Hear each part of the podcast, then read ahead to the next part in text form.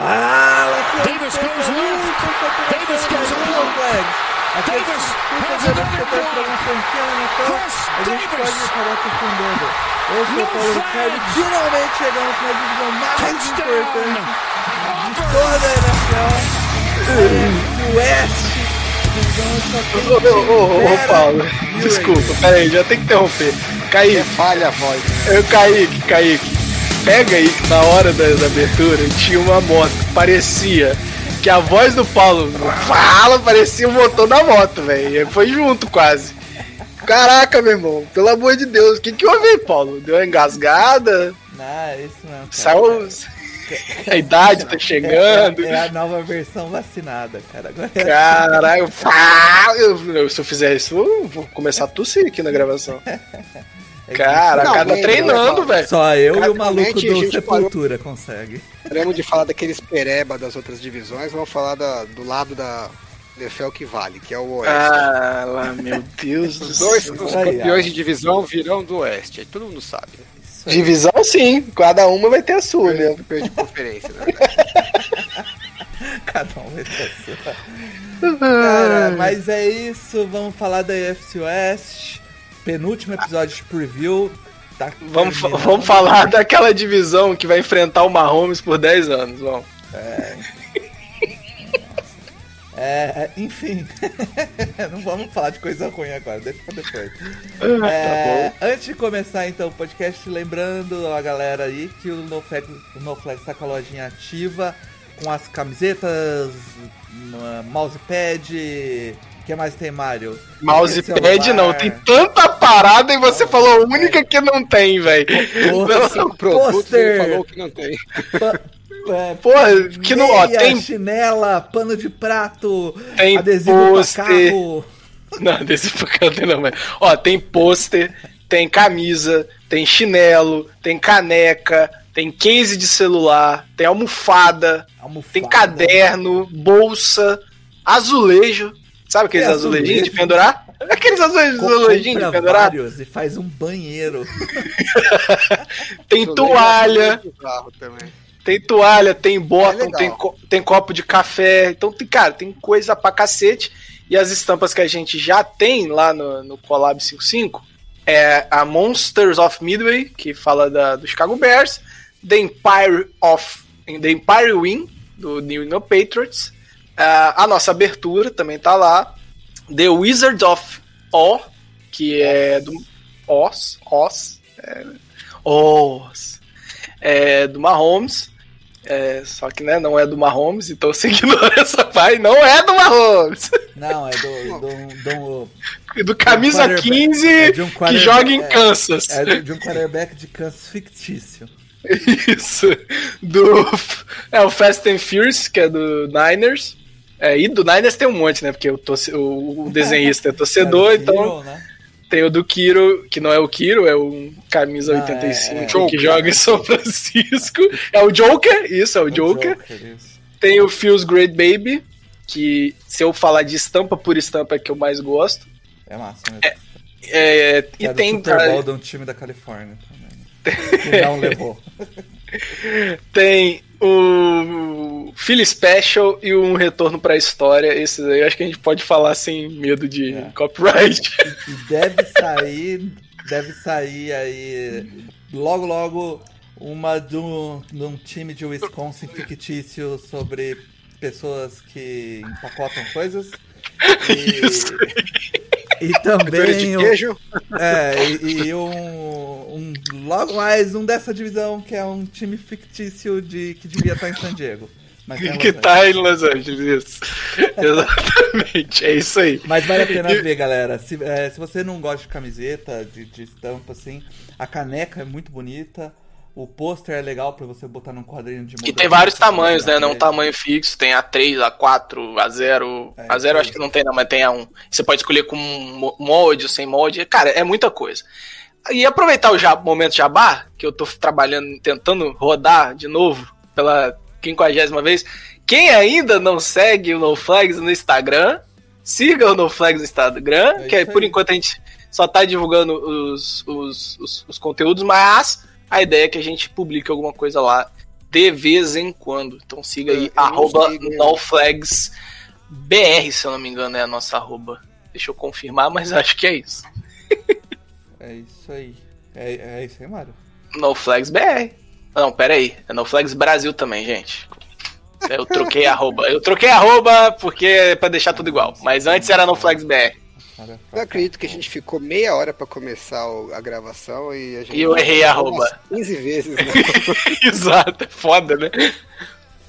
É, cara, e então e também lembrando pra galera não esquecer de ir lá no iTunes, dar o, as cinco estrelas pra gente se tá gostando do podcast e seguir a gente no Spotify, Deezer ou qualquer outra plataforma que você utilizar pra ouvir seu podcast. Eu Só tô aqui, da pra- eu tô aqui, que dá eu- pra ver, que É, fazer comentários? É, daqui, agora eu vou expor novamente o host. Host, você olhou os comentários? Eu tô tentando, Mas eu acho que é só da Apple, né? Eu olhei no. É, só da é, Apple, só da Apple, só da Apple. e eu não consigo ver aqui pelo celular, pela pelo computador normal. Pede, eu não vão consigo. pedir, pegar- pedir pro Alan tirar uns iPhone, print tirar lá. uns print. É isso. É, o Alan, o Alan vai pegar e a gente vai tirar uns print depois pra gente falar desse da galera que tá dando essa força. No próximo podcast eu, eu falo nominalmente quem falou. Olha aí, hein? Coisa não é que é bonita. tanta gente assim também.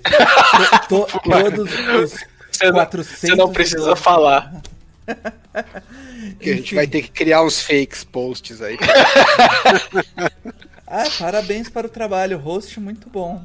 Se chegar um desses, já sabe. Foi agir. É, mas já vai xingar, falar, host tem que falar mais baixo durante a gravação. Verdade. Bom ponto.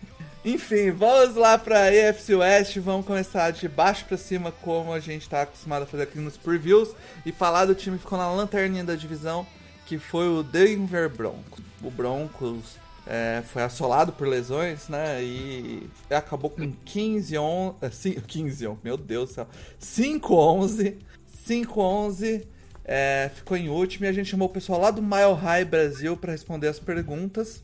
Então a primeira pergunta que a gente fez pra eles foi: após o draft de 2020, o Denver Broncos parece confiar no quarterback Drew Locke. É, qual a perspectiva para o quarterback terceiranista dentro desse ataque que tem ótimas peças? Fala galera do No Flags, aqui é Ana Luísa Figueiredo do Mile High Brasil. E respondendo as perguntas que vocês enviaram, é, acho que realmente os Broncos depositaram bastante fé no Drew Locke. É algo que a gente vai ter que ver se vai se pagar ou não. Porque realmente ele é um, um quarterback jovem que teve uma off-season bem complicada no ano passado e teve um sistema novo para aprender. E realmente ele poderia ter sido. Com certeza que poderia ter sido melhor. Ele foi um dos piores quarterbacks da NFL no ano passado. Mas o que os Broncos estão apostando é no, no talento dele e no. E na, na, na evolução, né? Não dá pra dizer que o que ele colocou em campo é bom, mas se aposta numa, no crescimento do jogador e o que ele possa mostrar. É, eu acho que a perspectiva pra ele é que ele tem uma boa temporada, até por ter todas essas armas, por ter uma boa linha ofensiva e, e por ter agora um segundo ano com o mesmo coordenador ofensivo, coisa que ele não tem há bastante tempo indo a- até o college. Então, é, se espera que ele tenha uma boa temporada, que ele consiga progredir. E se ele não conseguir, se ele não conseguir inclusive ganhar do Teddy Bridgewater na competição de quarterbacks, é provavelmente é, o fim pra ele como o quarterback dos Broncos. Então, acho que é por aí. Eu achei, durante a fala dela, Alan, que ela tava empolgada, mas aí no metade ela falou: talvez, se, conseguir, se não conseguir ganhar do Ted Bridgewater. Tipo, e aí, cara, o que, que você acha do Drew Locke? É, A gente tava conversando na conversa entre a- o podcast aqui. Que eu falei, pô, pode ser que o Ted Bridgewater acabe a temporada como quarterback do Broncos. Você falou, não acho difícil, não. E aí, qual- o que, que você acha do, do nosso querido Drew Locke aí? Não acho difícil porque o Drew Locke até agora mostrou nada que você fala, meu Deus, né? Que, quarterback. Não, nem isso, mas assim, tem vários quarterbacks que não foram bem até agora. que Você fala, pô, alguma coisa que ele mostrou te dá uma esperança que pode dar certo. O Drew Locke nem isso. Mas e O meu problema com o Broncos não é nem esse, na verdade. Porque assim, eu acho super válido dar uma chance pro Drew Locke, é, outra chance, né? Dar mais um ano para ele, porque muito bem o cara provar um, um baita quarterback, ou no mínimo um quarterback competente. Que eu acho uma cagada sem tamanho é assim, a sua competição com ele vai ser o Ted Bridgewater. Você trocou pro Ted Bridgewater. Você tá com o pick 9 no draft. Aí sim, você sabe que vai chegar um cara bem cotado. Não, não quero. Eu vou insistir com o Drew Locke e o Bridgewater. Aí eu, meu time que tá pronto para brigar, eu não vou brigar. Eu vou ver o que, que tem meu quarterback aqui. Aí a hora que eu chegar à conclusão que se de repente ele não der certo, eu vou atrás de um quarterback, sei lá em que posição que eu vou estar, sei lá que condição que eu vou ter. É, e o meu time que está pronto para brigar, provavelmente não vai estar mais, porque né, você não consegue manter todo mundo, é, não consegue acertar o draft tantas vezes assim para o time estar tá sempre competitivo. Então, assim, por que raios você não drafta um quarterback? É, você tinha lá o Mac Jones e o Justin Fields. Justin Fields. E um dos dois te serve, assim, tudo bem. O, o cara podia olhar e falar assim, ah, eu tenho lá minhas reservas com o Justin Fields, ou tenho minhas reservas com o Mac Jones. Pô, olha o currículo do Justin Fields. Olha o que o cara fez no college. Não vale nem a pena você fazer um tirozinho, porque vamos, vai que dá uma cagada e eu tô errado, entendeu? E o cara é bom mesmo. Vale a pena? Fala, não, eu vou pegar um cornerback, porque preciso de. Se você, se você não tem quarterback, por que diabos você não pega um top prospect? Não dá para entender isso. Não, não tem explicação racional que faça sentido para mim. Entendeu? Se você tivesse um quarterback K, é, fosse um Derek Carr da vida, entendeu? Mas um cara que você fala assim, bom, é, dá para competir com ele, até podia dar uma, uma, um desconto. Mas assim, a sua posição de quarterback hoje em Denver é um ponto de interrogação. Você não tem a menor ideia se os caras que você tem lá têm a mínima condição de jogar na NFL. E você tem um top prospect, dois, né? Dois top prospects passando na sua frente, você não pega nenhum deles. É, tem que se ferrar mesmo o time que faz isso. É, e, e eu tava é, ouvindo esse, eu ouvi esse argumento esses dias, falando assim, por exemplo, é, no caso do Broncos, se ele tivesse pego o Justin Fields e, e começado com o Drew Locke, o Drew Locke tivesse um baita ano. Tipo assim, como foi o do Josh Allen, e arrebentado, falando, não, nosso cara é o, é o Drew Locke. O Josh Rosen, ele foi trocado depois de um ano péssimo no Cardinals por um segundo round. Então, tipo, você ainda consegue valor num cara desse, mesmo se você quiser dispensar ele depois de um ano. É, não, não... Dependendo de como ele fosse na pré-temporada, capaz de você conseguir até mais do que você pagou. É, então. É, no, no fim das contas, é, eu acho que o Broncos perdeu uma baita oportunidade aí. Até porque o ataque do Broncos, como eu, eu até falei na pergunta, né, Mário? É cheio de boas peças, cara. Uhum. É, eu acho um desper... esse time do Bronco, eu acho ele realmente um, um desperdício, assim. É, é impressionante como você tá pegando uma defesa bem talentosa, um ataque jovem também talentoso e tá desperdiçando numa aposta que não, não parece que vai dar resposta tão cedo. Né? Então, é, é, você, você assim, é um time que eu vou ser bem sincero, nunca gostei muito. O único momento que eu gostei do Denver Broncos foi quando ele ganhou do Panthers, né? E mas nunca foi um time que, que teve a minha o meu afeto. O Paulo sabe bem por que o motivo. Temos um, um, uma pessoa em comum na qual ajuda a ter esse hate. E, e, e, não, é, não é que eu. Lavando a roupa suja do Davis na. Não, não, não, o Davis não, não, é o Davis não. É o Vini. Vini já gravou aqui com a gente. Só que ele é chato, insuportável. Chato pra caralho.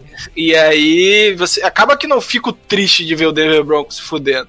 Mas você vê muito talento ali que poderia ser bem, bem melhor aproveitado e não é. é você tem um bom grupo de wide receivers, você tem um Tyrant com potencial, uma OL que esse ano deve ser um pouco melhor, mas sempre foi um ponto ali de atenção, mas nunca foi aquela coisa horrível, né? Mas deu uma acertada, né? E deu uma acertada. E, cara, a defesa para mim é uma das melhores da liga mas falta a peça principal para rodar e o, e Drew Locke para mim tá longe de ser Depois de tudo isso que a gente falou, eles vão trocar pelo Aaron Rodgers e o General Manager vai Não, ganhar não, o executivo. Eu, ano. eu, eu, ô, Alan, eu não ficaria, eu não ficaria surpreso que se esse time rendesse com o Ted Bridgewater, tá? Ele sendo decente, é um time que pra mim pode beliscar playoffs. Ah, eu até acho que não é impossível, assim, o Ted Bridgewater é um quarterback que não foi tão bem em Carolina, mas ele já mostrou, pelo menos mais que o Drew Locke, né? Pelo menos ser, pelo menos ser eficiente, né, em, em alguns momentos. É, ou assim, não ele especificamente, mas conseguir é, tocar um ataque de forma eficiente. É, não acho que é o que os Broncos deveriam buscar, né? Eu acho que Uhum. devia buscar um, um cara que assim, você devia buscar uma chance de Maior. acertar, de acertar na loteria. né? Você tem um top 10 pick num ano que tem uma classe de quarterback que todo mundo, né, todos os analistas falam que é uma das melhores dos últimos anos, né, em, em profundidade e em quantidade. E você fala, É, não, né, é, nenhum, normalmente nenhum deles me serve. Normalmente, em drafts em anos normais, se você não tá no top 5, você não sai com, com um top, um top prospect de quarterback, né? Não, Esse e, ano, e no se top você, 10 você tinha chance. e se você for parar pra pensar, olhando o talento que, que existe ali no Broncos, não é um time que deve voltar tão cedo a uma Não. posição de draftar seu quarterback. E os Broncos já passou duas vezes. A gente vai Sim. lembrar que eles pegaram o Nick Chubb, Nick Chubb, ó, o Bradley Chubb, né, em uma posição que eles tinham condições de pegar um quarterback. Sim. E agora, mais uma vez, eles estavam com prospects disponíveis. Lá no Bradley Chubb, eles tinham. Eles podiam subir, mas eles ainda tinham Lamar Jackson, tinham Josh Allen. Tudo bem que naquele ano não eram é, jogadores que eram é, é, é, unanimidades, mas mal bem você passou. Tinha até o Josh Rosen, que não deu certo, mas era um top prospect. É, então, assim, é a segunda vez que a gente vê a- a- o front office do, do, do Broncos passando jogadores na posição de quarterback Mas e isso tá a- capando o time. Coisa matematicamente não faz sentido, né? Por dois motivos. Um, porque assim, não tem a porcaria do quarterback, entendeu? Exato, É, exatamente. se você drafta o Justin Fields e ele dá errado, você tá na merda. Se você não drafta o Justin Fields Você tá na merda. e drafta o- um cornerback e ele é um puta cara, você continua na merda. Então, por que, que você não tenta? Dá- E o é- Justin é- Mas Fields, a diferença é assim, ó, é, o, o Justin Fields tem uma porcentagem, invente a que você quiser. Seja 10, 20% de dar certo. É maior Se não que zero. draftar ninguém, é maior que zero. Não, e outra coisa, e aí o segundo ponto, assim, o Justin Fields não é um cara você não tem um histórico, entendeu? Então, óbvio, não É. tem prospect perfeito. Toda vez que você olhar, você vai achar alguma coisa e falar, pô, não sei isso. Mas assim, já fizeram essa cagada com o Deshaun Watson. Pô, o cara jogou pra cacete, fez a chover, vários anos é, com sucesso e tal. Pô, esse tipo de coisa não cai do céu, entendeu? Uhum. É, aposta no cara, que a sua chance não é pequena. Pode dar errado, mas. Pô, isso aqui pode dar certo. O que, que vai te mudar a história da franquia mais É, do que é, o quarterback, né? É, é, não, e assim, você tem o. É, é esse que você, você tem o Drew Locke. O- Hoje o seu teto é o Drew Locke, né? É, é- é- não é possível que o Justin Fields e o Mac Jones sejam um teto menor do que o Drew Locke. É, é isso. É, E, e melhor ter duas chances do que não ter nenhuma. né? Exatamente, Ter uma, né? É, uma, exatamente. uma duvidosa. né? Então, enfim. Eu E não tenho, Lock- eu não assim- tenho tanto problema com, com a troca pelo Ted Bridgewater pra ser, o, sabe, um quarterback desse ano. Mas desde que você tivesse um plano pro futuro. Eu não acho que esse o plano próprio, futuro o pode ser o próprio Drew Locke, né? Broncos não vê tanto potencial, não via tanto potencial no Drew Locke, draftou ele no segundo round. Se achasse que ele era um puta próximo, tinha Exatamente. draftado no primeiro round. Então, você já sabe que assim, a sua chance, a sua própria avaliação interna, que a chance dele dar certo, não é tão grande assim. Isso. Pô, vamos colocar mais um cara. Agora, é sempre assim, parece que os times da NFL sempre tem que. Eu só posso ter um, um cara que eu tô, né, por vez. Cara, né, agora eu draftei esse, agora eu tenho que. Eu só vou draftar outro quando eu chegar à conclusão que esse aqui eu vou trocar, vou jogar fora. Eu não posso ter dois no elenco. Sei. É coisa de homem, né? Você só consegue gerenciar uma coisa por vez. Por aí. Mas como o Mário disse, cara, o Broncos, além do, do ataque, tem tipo uma boa, uma excelente defesa, né? Uma defesa jovem. E a gente aproveitou para perguntar também pro, pra ela o que, que ela acha da defesa, né? Que durante anos foi o carro-chefe do time e, e tá se renovando. Apesar de. Trouxe o, o Patrick Surtain esse ano, né? Não, não trouxe o, o quarterback do futuro, mas trouxe um dos melhores wide um, cornerbacks da classe. E tem a volta do Von Miller também, que tava machu machucou ano passado, não jogou. É, eu perguntei para ela se a gente pode esperar uma, uma volta da No Fly Zone ou uma defesa tão boa quanto.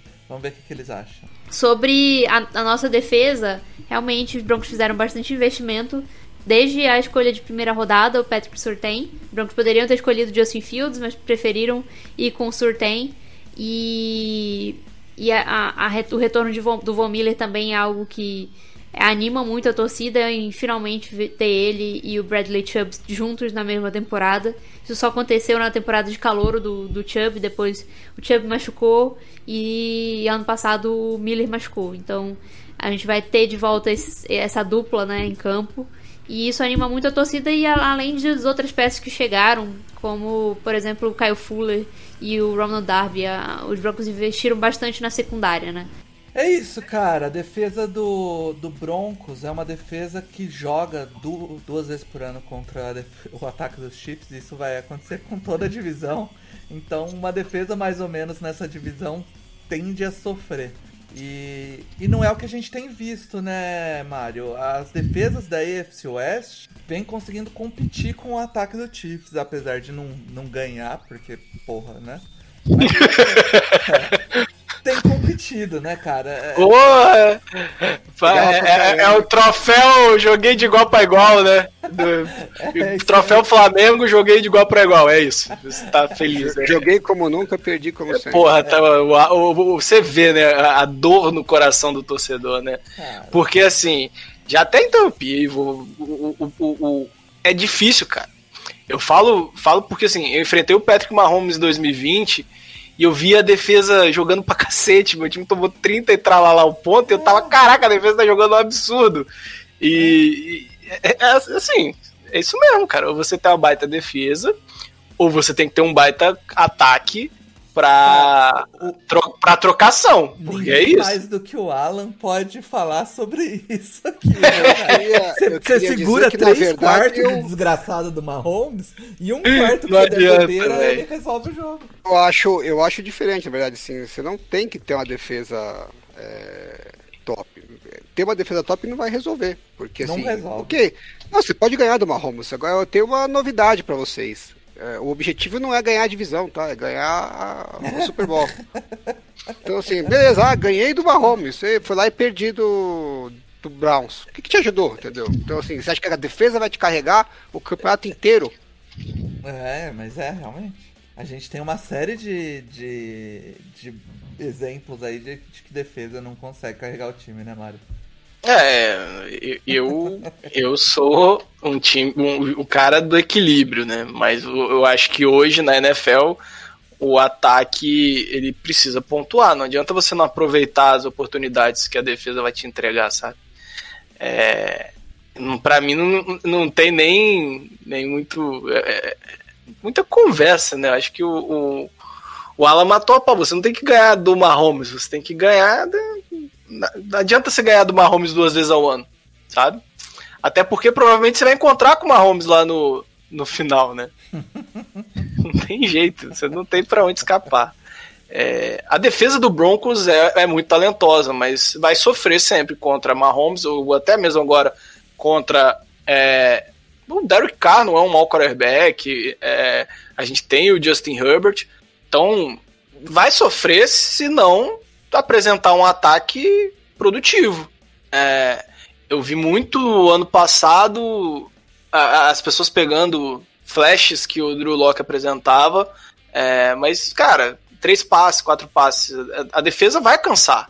Se você não mantiver o ataque em campo, ficar saindo o tempo todo, a defesa vai cansar. Não tem defesa talentosa que vá aguentar é, jogar drives longos contra bons ataques o tempo todo. Ah, então, mas assim, a gente, a gente parece que a gente odeia o Drew Locke, né?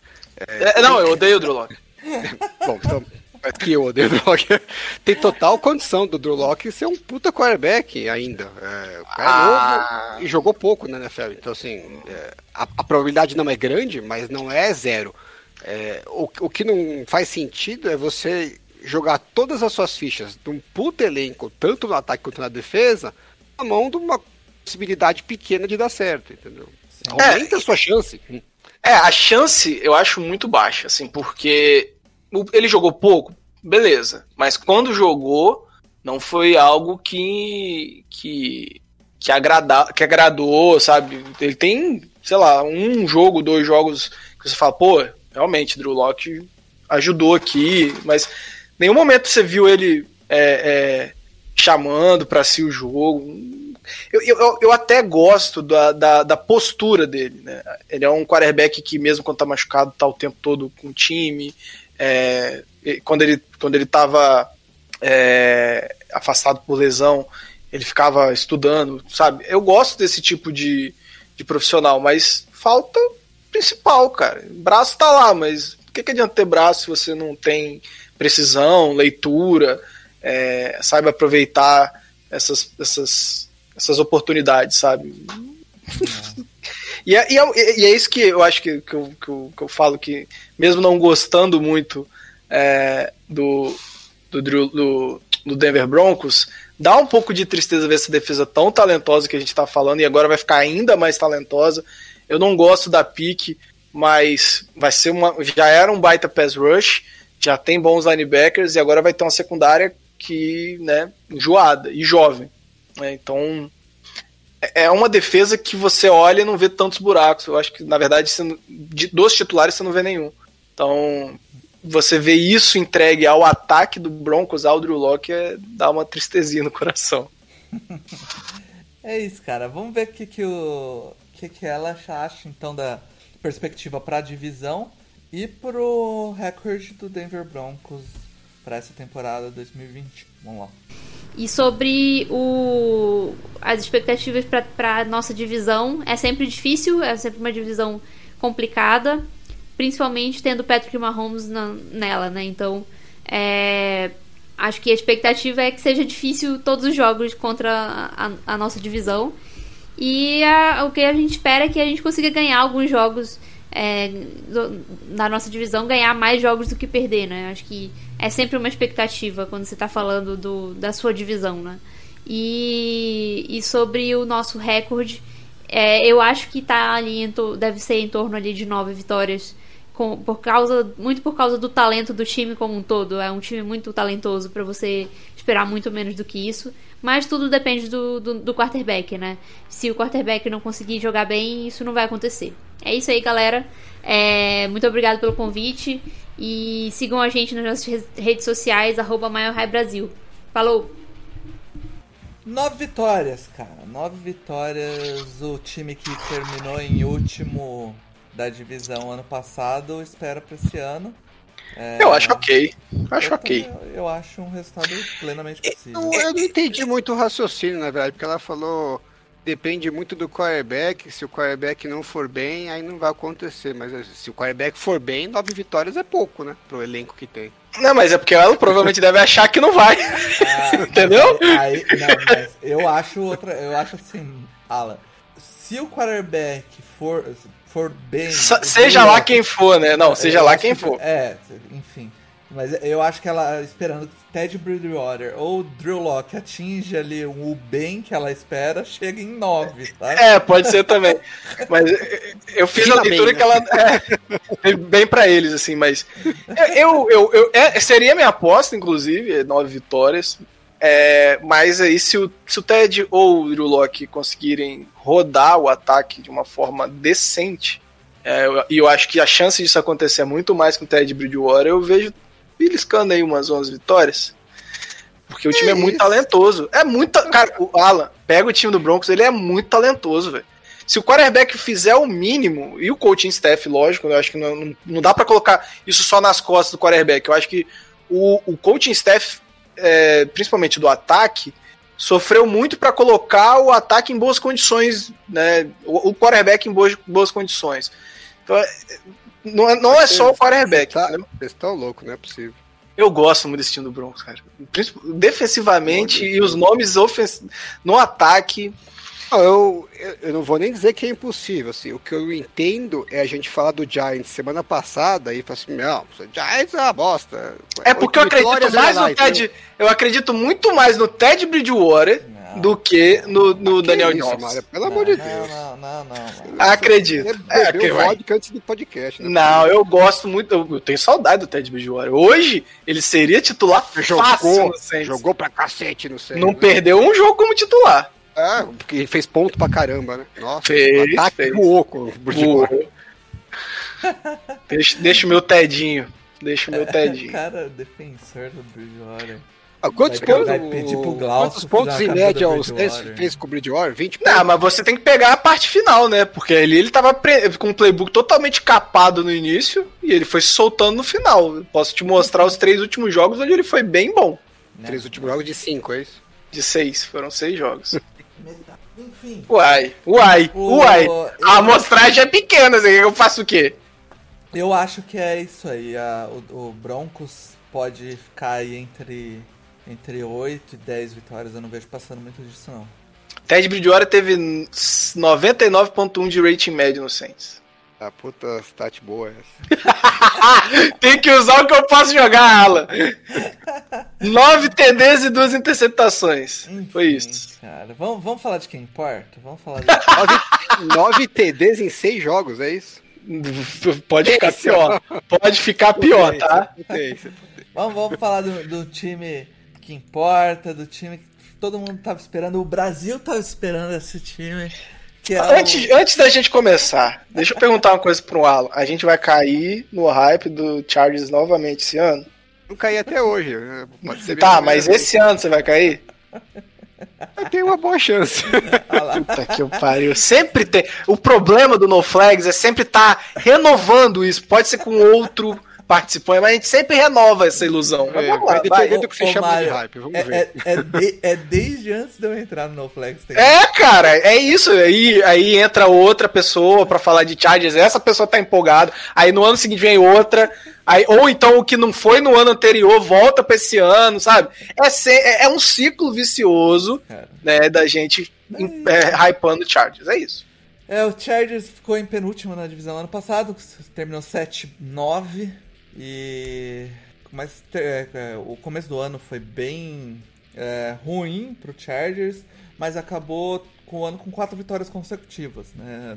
Muito nas costas do quarterback novato Justin Herbert. Então eu chamei o pessoal do Bolts Brasil pra começar a falar já dele, né? Do Herbert teve uma temporada sensacional e É impressionante como esquece um verdadeiro herói do Chargers, né?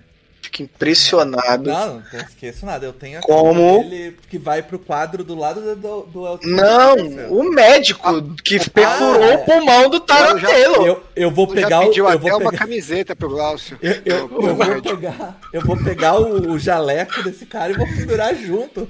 O cara, ninguém fala do verdadeiro herói da temporada do Chargers, cara, que é o Eu médico acho que que tinha perfurou. que fazer uma camiseta disso aí. Vou Exato. Aqui tem uma foto aqui. Eu compro, eu compro. Ele com a agulha no pulmão.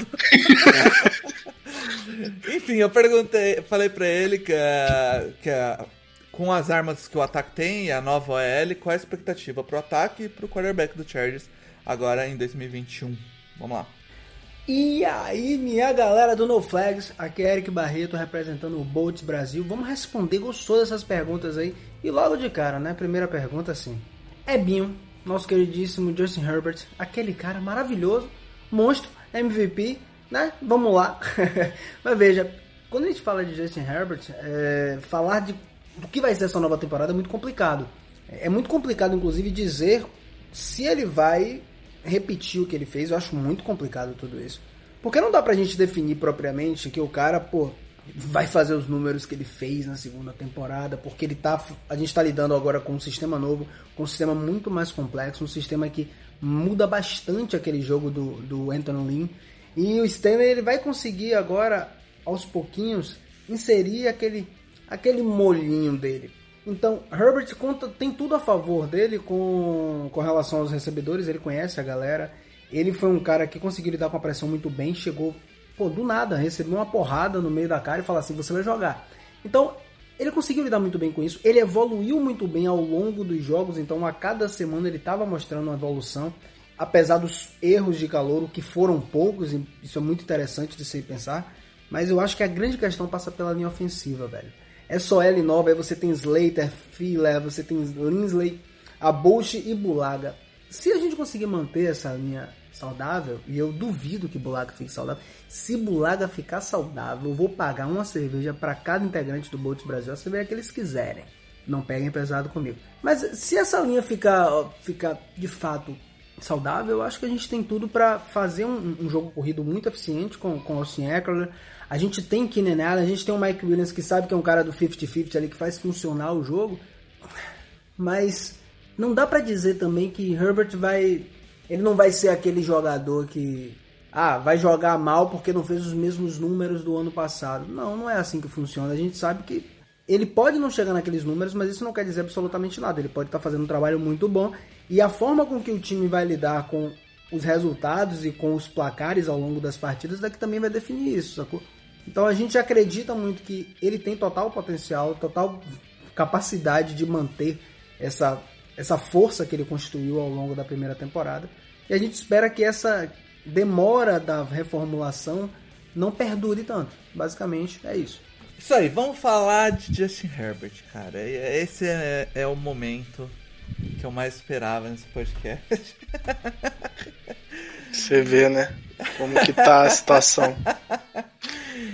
Cara, vamos lá. É, primeiro, eu já vou passar direto pro Mario, porque o Chargers contratou para é, coordenador ofensivo do time o Joe Lombardi, que o Mario não sabe nada sobre ele. Nada, não sei nada. Absolutamente. Não sei o que você tá passando pra mim mas sabe muito sobre o esquema do Sean Payton de ataque e Sim. o que tudo indica nos, nos primeiros é, treinamentos é próximo o que, do que o Chargers quer implantar no.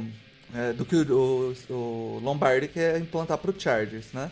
É, olhando o elenco do Chargers, Mario, e o, as valências do Herbert, você acha que tem potencial para implantar algo similar do que o Saints faz?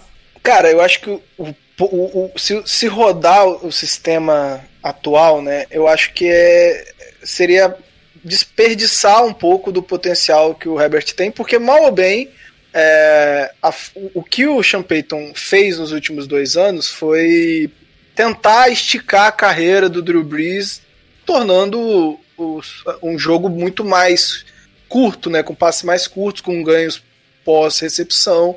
É, não, o Breeze nunca foi um cara de usar muitos action, não tem jeito. Inclusive, é um dos actions mais preguiçosos que tem na NFL é o do Breeze. É, e eu acho que ele, o Lombardi ele tem que é, pegar, tem que, tem que fazer uma mistura. Não dá para se ficar 100% no playbook, no, no, playbook não, né? Mas no conceito que o Champeito aplicou nos últimos três anos no Saints que eu acho que é desperdiçar a, a qualidade que o Justin Herbert tem para aproveitar o fundo de campo.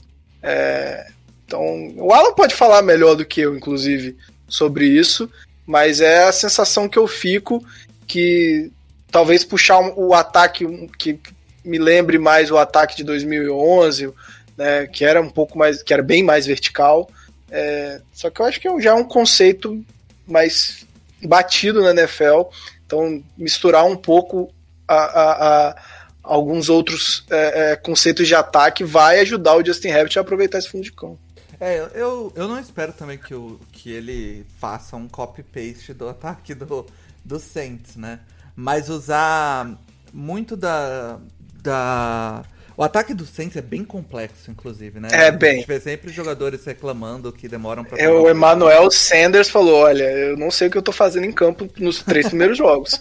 Alguém falava para ele perto do snap, basicamente isso. Ah. E, e, tipo, é, eu espero que ele é, utilize da, dessas rotas cruzadas, essas que, que usava, utilize bastante o running, o running back recebendo a bola, coisa que o Austin Eckler faz bem mas que não perca essa verticalidade do jogo, que foi o que acabou fazendo com que o Herbert fosse bem no fosse bem no primeiro ano. Se você acompanhar jogo a jogo do Chargers, tinha jogo que ele não tava tão bem nos passes curtos, mas nos passes de média e longa distância ele acabava compensando e dava a impressão que ele tinha arrebentado o jogo inteiro hum, por causa das jogadas explosivas que foram impressionantes.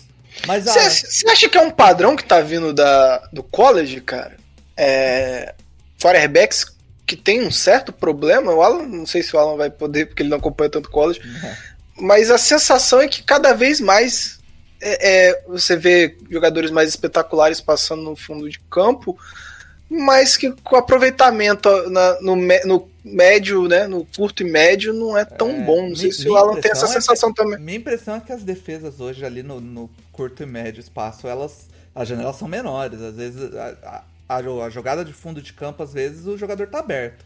E Uhum. aí sai bonito o passe lá longe porque o cara tá aberto. Aconteceu Uhum. isso algumas vezes né, nos jogos de charts. Outras ele, jogou, ele lançou a bola parecendo uma, uma, um arremesso de basquete, mas. Enfim. Alan, o que, que você acha do ataque do Chargers aí? Qual a sua esperança pro nosso querido Herbert? Qual a sua esperança Oh. positiva? Não vem ser pessimista. Vamos falar primeiro do Joe Brady. É, eu não conheço muito Joe dele. Brady não, rapaz. Joe Lombardi. Joe Joe Lombardi. Joe Brady tá bom, né? Antes fosse Joe Brady. Se fosse Joe Brady, ele tava bem demais. Eu não conheço muito do histórico dele no, Nem eu. no Saints, né? Porque acho que ele não tinha tanta visibilidade assim. É, mas o que eu sei é que ele ficou acho que 4 quatro ou 5 anos com, com o Sean Payton como técnico de quarterback. Dois anos para Detroit como coordenador ofensivo, não deu certo e voltou. Então, das duas, uma. Ou ele tem lá suas deficiências, ou o Matthew Stafford não é tudo isso. Eu fico Por quê? com a primeira opção. Porque ele jogou Matthew Stafford, tinha Calvin Johnson, tinha material humano lá, né? Então, é, não é a primeira vez que ele vai pegar um, um ataque com jogadores de qualidade. É, então, acho que nesse sentido, faz uma certa preocupação. É, o esquema do, do Saints realmente é um que o- os técnicos da NFL sempre elogiam, né? Porque a galera sempre fala que eles têm chega na, na off-season, né? Todos eles começam a falar, ah, vou estudar. Estudam as coisas que chamam mais atenção né, ao longo da temporada. E o esquema do Saints sempre está entre os projetos de off-season da maior Uhum. parte dos técnicos, né? Então, é um esquema que sempre está ali trazendo as tendências, eh, coisas interessantes que funcionam, né? Que os outros times falam, pô, preciso olhar ali porque ele tem coisa boa. Então, assim, a base é boa. Ah, depende muito de saber se o Joe é, Lombardi, Lombardi. é um cara pra Se ele aprendeu, né? O professor Ah, tava lá, mas nem sempre aprende, né? Às vezes sabe, mas também é uma coisa é você saber, outra coisa é você conseguir fazer os outros saberem. Sim, né? Sim. Uma, uma diferença grande nisso, né? Então, assim, eu não conheço ele é, pessoalmente, assim, né? As características dele. Então, acho que ele estava num ambiente muito positivo, mas né, não- não tenho nenhum referencial diferente, por exemplo, quando o Kevin Stefanski foi para Cleveland. Estava bem mais confiante que realmente ia dar certo, entendeu? Porque Uhum. a gente tinha um histórico que mostrava que ele tinha é, as qualidades que eram necessárias para fazer a coisa funcionar, pelo menos no ataque. Né? É, agora, falando do Herbert, é, eu tenho um pouquinho de preocupação, sim, viu, Paulo? Eu sei que não é o que você quer ouvir, mas é, eu, esses passes curtos, né? Nem tão curtos assim, até 10, 12 jardas, né? Eu vi muita inconsistência no Herbert que teoricamente não é para ser um passe tão difícil, nível de quarterback que ele é, né? E pode melhorar com o tempo, logicamente, mas ah, não eram passes até de janelas tão apertadas assim, não. Era passe que realmente, várias vezes eu vi ele errar passes que, se, por exemplo, se o Drew Locke erra, a gente descia o cacete. Exato, exato. É, agora, ele, do, ele viveu muito disso, né? De bola longa é, em situação de pressão. E Até é porque no Chargers, né, a situação de pressão é quase todo snap. Era o era que quase tinha. todo snap. é. É.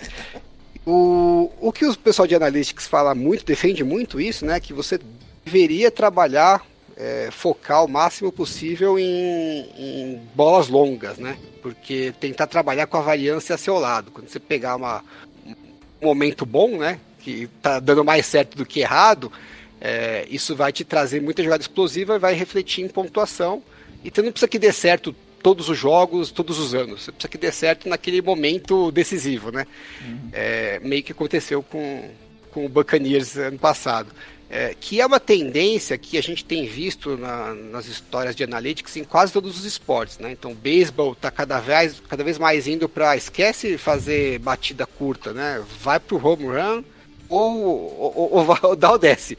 É, e o basquete foi para isso também, né? Vamos trabalhar muito mais, ou é bandeja enterrada ou já parte para bola de três logo. Não vamos ficar com é, lances que a probabilidade não é tão pequena, mas que a, o, o, ganho também não é tão grande, né?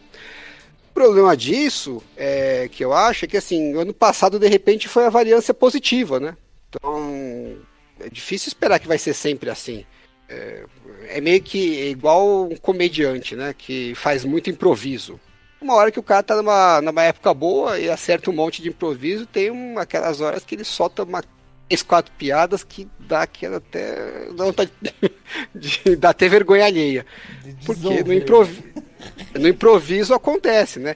Então, é. assim, o cara tem que saber trabalhar também dentro do script, né? Porque, pelo menos para ter uma base, ó, quando não tiver dando certo a variância, pelo menos eu consigo levar.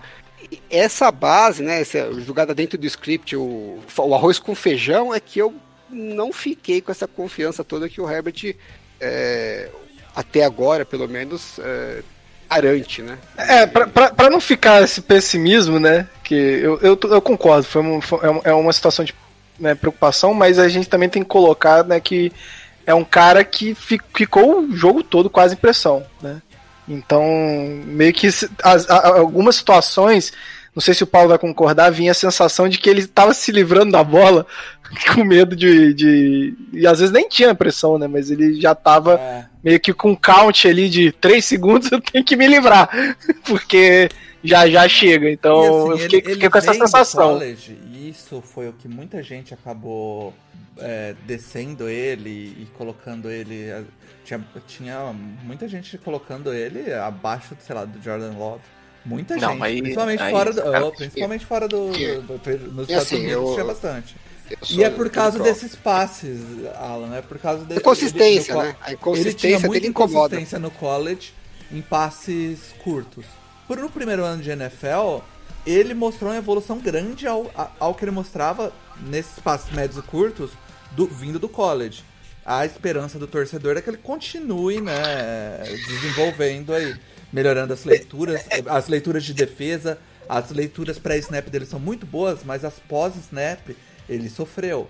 Você vê que jogos onde as defesas disfarçavam melhor a, a pressão, como foi contra o Dolphins, como foi contra o Bills, quanto foi com o Patriots principalmente, ele, ele perdeu, ele tomou pressão onde não, não precisava. Como a gente falou, acho que no episódio de off-season, a chegada de um center bem veterano deve ajudar nessa leitura de pressões. Pressão, né? né? Provavelmente. É, é, eu sei que a gente já tá muito tempo nesse assunto, a gente precisa até passar, senão o programa vai ficar esticante. A Charles tem que falar, depois a hora que chegar é, no assunto, né, No, é, a hora que chegar no Raiders, é, a gente vai rapidinho. Um ponto, um ponto que a gente também tem que, que colocar, né, que o Herbert nunca repetiu um coordenador ofensivo, né? E não, vai para mais um ano com, no, com um novo coordenador ofensivo. Então, é né? não tá ajudando também, né? Inclusive, né? Ajudar... quando eu falei que eu, eu me preocupo um pouco, Paulo, na verdade não é que eu acho que ele pô, tem é, em relação às expectativas, né? Eu vejo ah, todo, todo lugar aí colocando ah, rankings de quarterback. Top 10, né? É, ele tá em top isso, 10. Esse eu também tô meio assim, porque no meu top 10 ele não tá. Eu não vejo assim um cara que você. Indiscutivelmente, com, né? É, com certeza coloca. Pode, pode até é, ser, mas assim. Eu, eu diria que me preocupa nesse sentido. Eu acho que não. A expectativa vejo, tá muito é, alta. É, não vejo um top 10 garantido ainda para ele aí. Acho que ele tá num nível um pouco. A... mostrou um nível um pouco abaixo. É que aquela história, né? Sempre se coloca é, a, a, ideia de que o quarterback vai evoluir de um ano para o outro. Né? Então, é. Ah, o ano que vem vai ser melhor do que o anterior, né? quando, quando o quarterback é novo. E raramente isso acontece, né? Ele tem um ano bom, depois tem um ano não tão bom, aí no outro ele dá um salto. A evolução não é linear, né?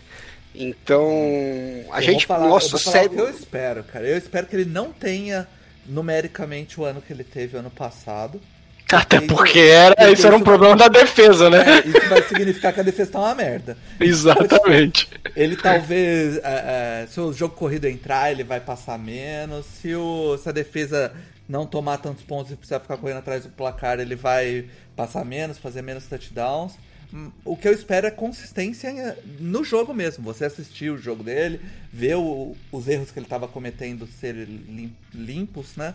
E ele melhorar como um quarterback mesmo. Não adianta você fazer 5 mil já. Quem, quem que foi? Foi o James Winston, né? Que fez, liderou. É? 5 mil já. É. É, É, então, mil já. é, eu, eu era um cara que me orgulhava, né? O Drew Brees, quatro temporadas de 5 mil jardas. E, eu, e aí, quando eu fui começando a entender o jogo, eu falei, caralho, meu irmão, o cara teve que passar cinco vezes 5 mil jardas. Que defesa merda! É, então. Sabe? É, é esse nível. Então, assim, você vai entendendo o jogo, você, você vê que o número 5 mil não é um número maneiro.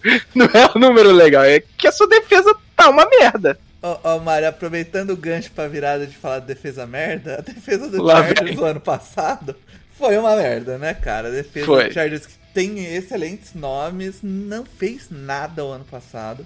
E, e para corrigir isso, o Chargers trouxe um, um head coach de mente defensiva que teve a melhor defesa do ano passado, que é o Brandon Staley lá em, é, em Las Vegas também, né? Lá no Rams. É, a pergunta que eu fiz pro pessoal do Bolts Brasil é se a defesa do Chargers tem o talento necessário para rodar o esquema que ele rodava no Rams e se não tem, qual a expectativa de, de melhora, enfim, da defesa? Se a resposta for não, eu saio desse podcast. Tomara que seja não, hein? Caralho! Eu não vou nem cortar, calma aí, vou, dar- vou dar mais Só, 5 segundos só pra o pergunta. único jeito pra gente dormir mais cedo é assim, pô. Caraca, mano! Ok. Vamos lá. Né, falar sobre essa defesa sempre deixa a gente muito feliz, né? Mentira. Por quê, velho? A gente fala o tempo todo e praticamente a gente tem 10 anos ou 15 falando que talvez seja a defesa mais interessante para trabalhar, uma defesa que tem muito potencial, uma defesa que tem muitas peças. A, a defesa do Chargers, ela tem jogadores? Tem. A gente tem uma defesa hoje, eu posso dizer que é uma defesa muito física, uma defesa muito interessante. Nós temos uma linha defensiva com uma certa profundidade. Eu acho que Tyler está no último ano, assim, para dizer é agora ou não é. A gente sabe que tem um dos melhores da liga ali, é Boza. Nós temos a linha de linebackers que é tranquilamente rotacionável. Temos bastante jogadores ali interessantes. Kenneth Murray, nós temos o Tranquil, White, New Ozo também, que eu quero ver o que, é que eles vão fazer com o New Ozo. Mas o mais preocupante, talvez, seja a nossa secundária. E assim, se a gente perder jogador, acabou. Se todo mundo ficar saudável, é maravilha, a gente sabe que isso não vai acontecer. Mas se Dervin James sai do time de novo, o que acontece? O que acontece? A gente não tem um cara como Aaron Donald que resolvia o pepino sozinho no Rams. Então, como é que a gente pode dizer que essa defesa vai segurar o rojão? Ela tá tendo as mesmas dificuldades agora, porque tá vindo um novo esquema. Staley vai fazer uma defesa que se preocupa com as características dos seus jogadores. Né? Ele não vai fazer aquela coisa, ah, eu quero jogar assim. Gus Bradley, inclusive, obrigado por ter ido embora, viu, filho? Vá com Deus, vá pro inferno. Mas tá, entenda, a gente agora tem um cara que respeita o que os jogadores têm, o potencial deles e vai tentar fazer isso funcionar. Eu acho que pode ser muito interessante. Talvez ele consiga pegar jogadores que são banco, jogadores que são de rotação e fazê-los jogar num nível muito alto, a depender de como isso funcione dentro do próprio esquema do Stanley. Mas é uma defesa imponente? É uma defesa imponente. A gente sabe que vai ter muita variação, a gente vai ter uma, uma diferença bem legal de ver em campo. O Dervin mudando muito de lugar. A gente vai ver como os matchups vão estar diferentes. E isso tudo influenciando o nosso jogo. Eu acredito muito que essa defesa vai ser uma das melhores defesas da liga. Eu sou sempre o otimista do grupo, mas vamos ver o que acontece. Cara, se isso é otimismo, eu sou muito maluco mesmo pelo Chargers, cara. Porque eu espero Uhum. muito mais dessa defesa, cara. Eu também, eu também. Esse é o otimista do grupo, eu acho que precisamos mandar um. Tá parecendo o grupo do Porque, meu, Botafogo, né, velho? Não, ô, vai, ô, vai ter vários casos de depressão lá que ele vai É. ganhar uma grana, pô. Cara, é, eu, eu. O ano passado, o Stanley, na defesa do Rams, ele tinha dois pilares ali, que era o Aaron Donald e o. o Jalen Ramsey, que é o melhor corner e o melhor jogador de defesa, independente de posição da liga. Mas tirando isso. Era uma defesa ok. É, tirando isso, era uma defesa que tinha alguns jogadores de secundária que jogaram muito bem, mas não vinham sendo grandes jogadores, foram na mão do Stanley. Linebackers que eram inexistentes e jogaram na mão dele. Eu acho que, tipo, tirando, óbvio, o Chargers não tem nenhum jogador próximo do, do, Aaron, do Aaron Donald, nem um corner no nível do Jalen Ramsey, o Chargers tem mais talento ali disperso no, na defesa. Ele falou da, dos linebackers ali que são rotacionáveis, né? Eu não acho que é rotacional, eu acho que é, um, é uma boa. É um bom grupo de linebackers.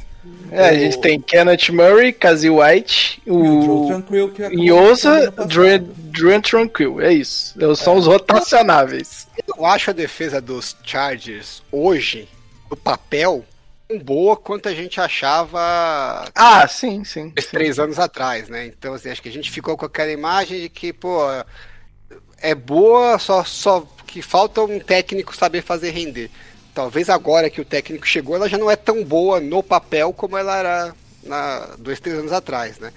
É, então ele vai ter que compensar um pouco dessa perda. Eu acho que É, algumas posições melhoraram um pouco, outras pioraram. Algumas unidades, né?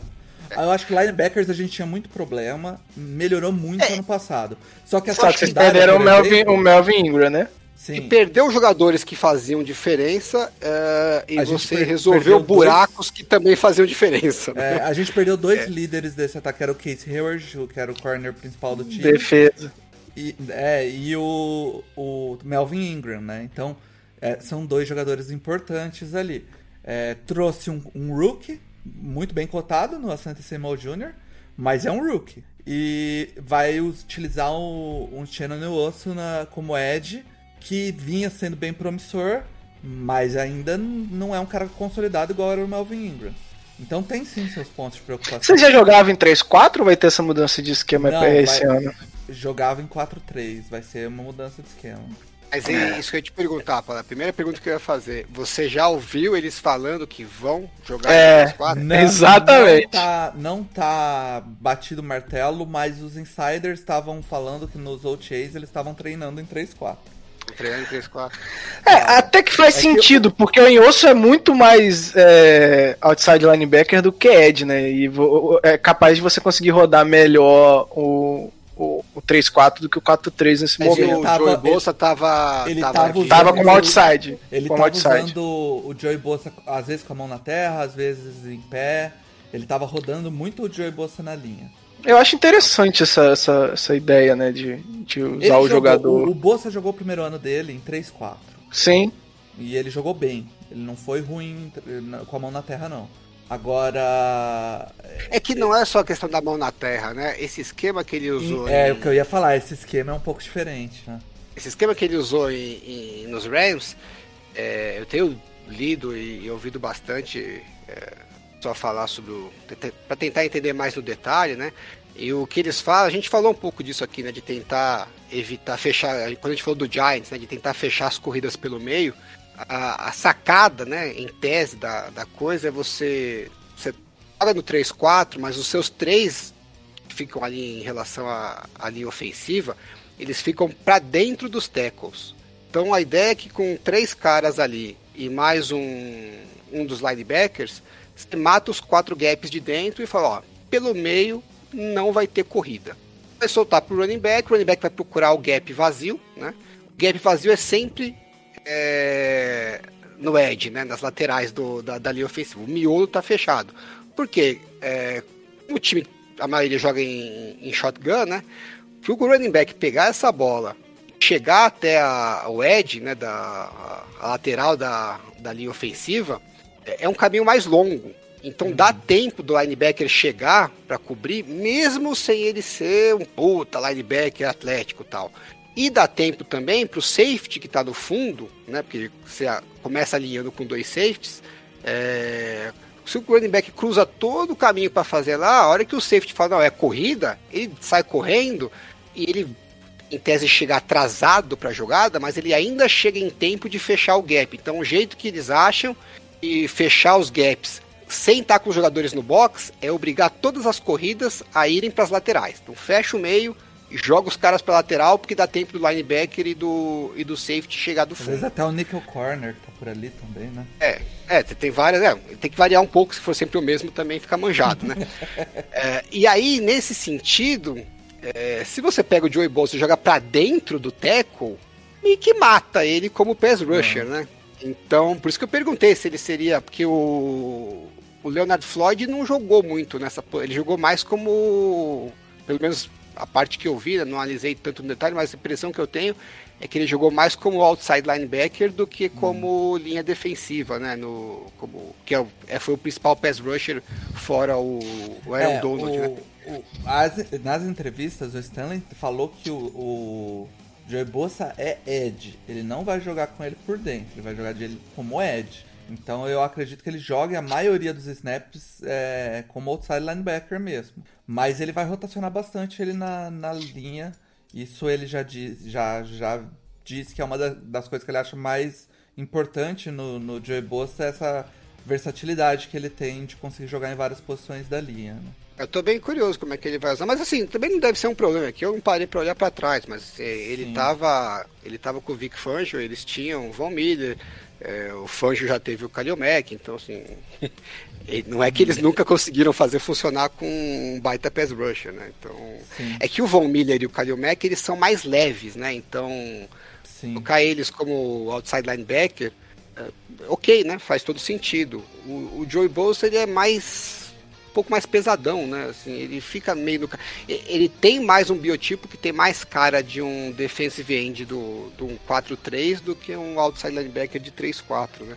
Então eu tô, eu tô um pouco curioso como é que ele vai resolver isso daí, mas é problema bom, né? Se tem um É. jogador bom, onde você vai encaixar.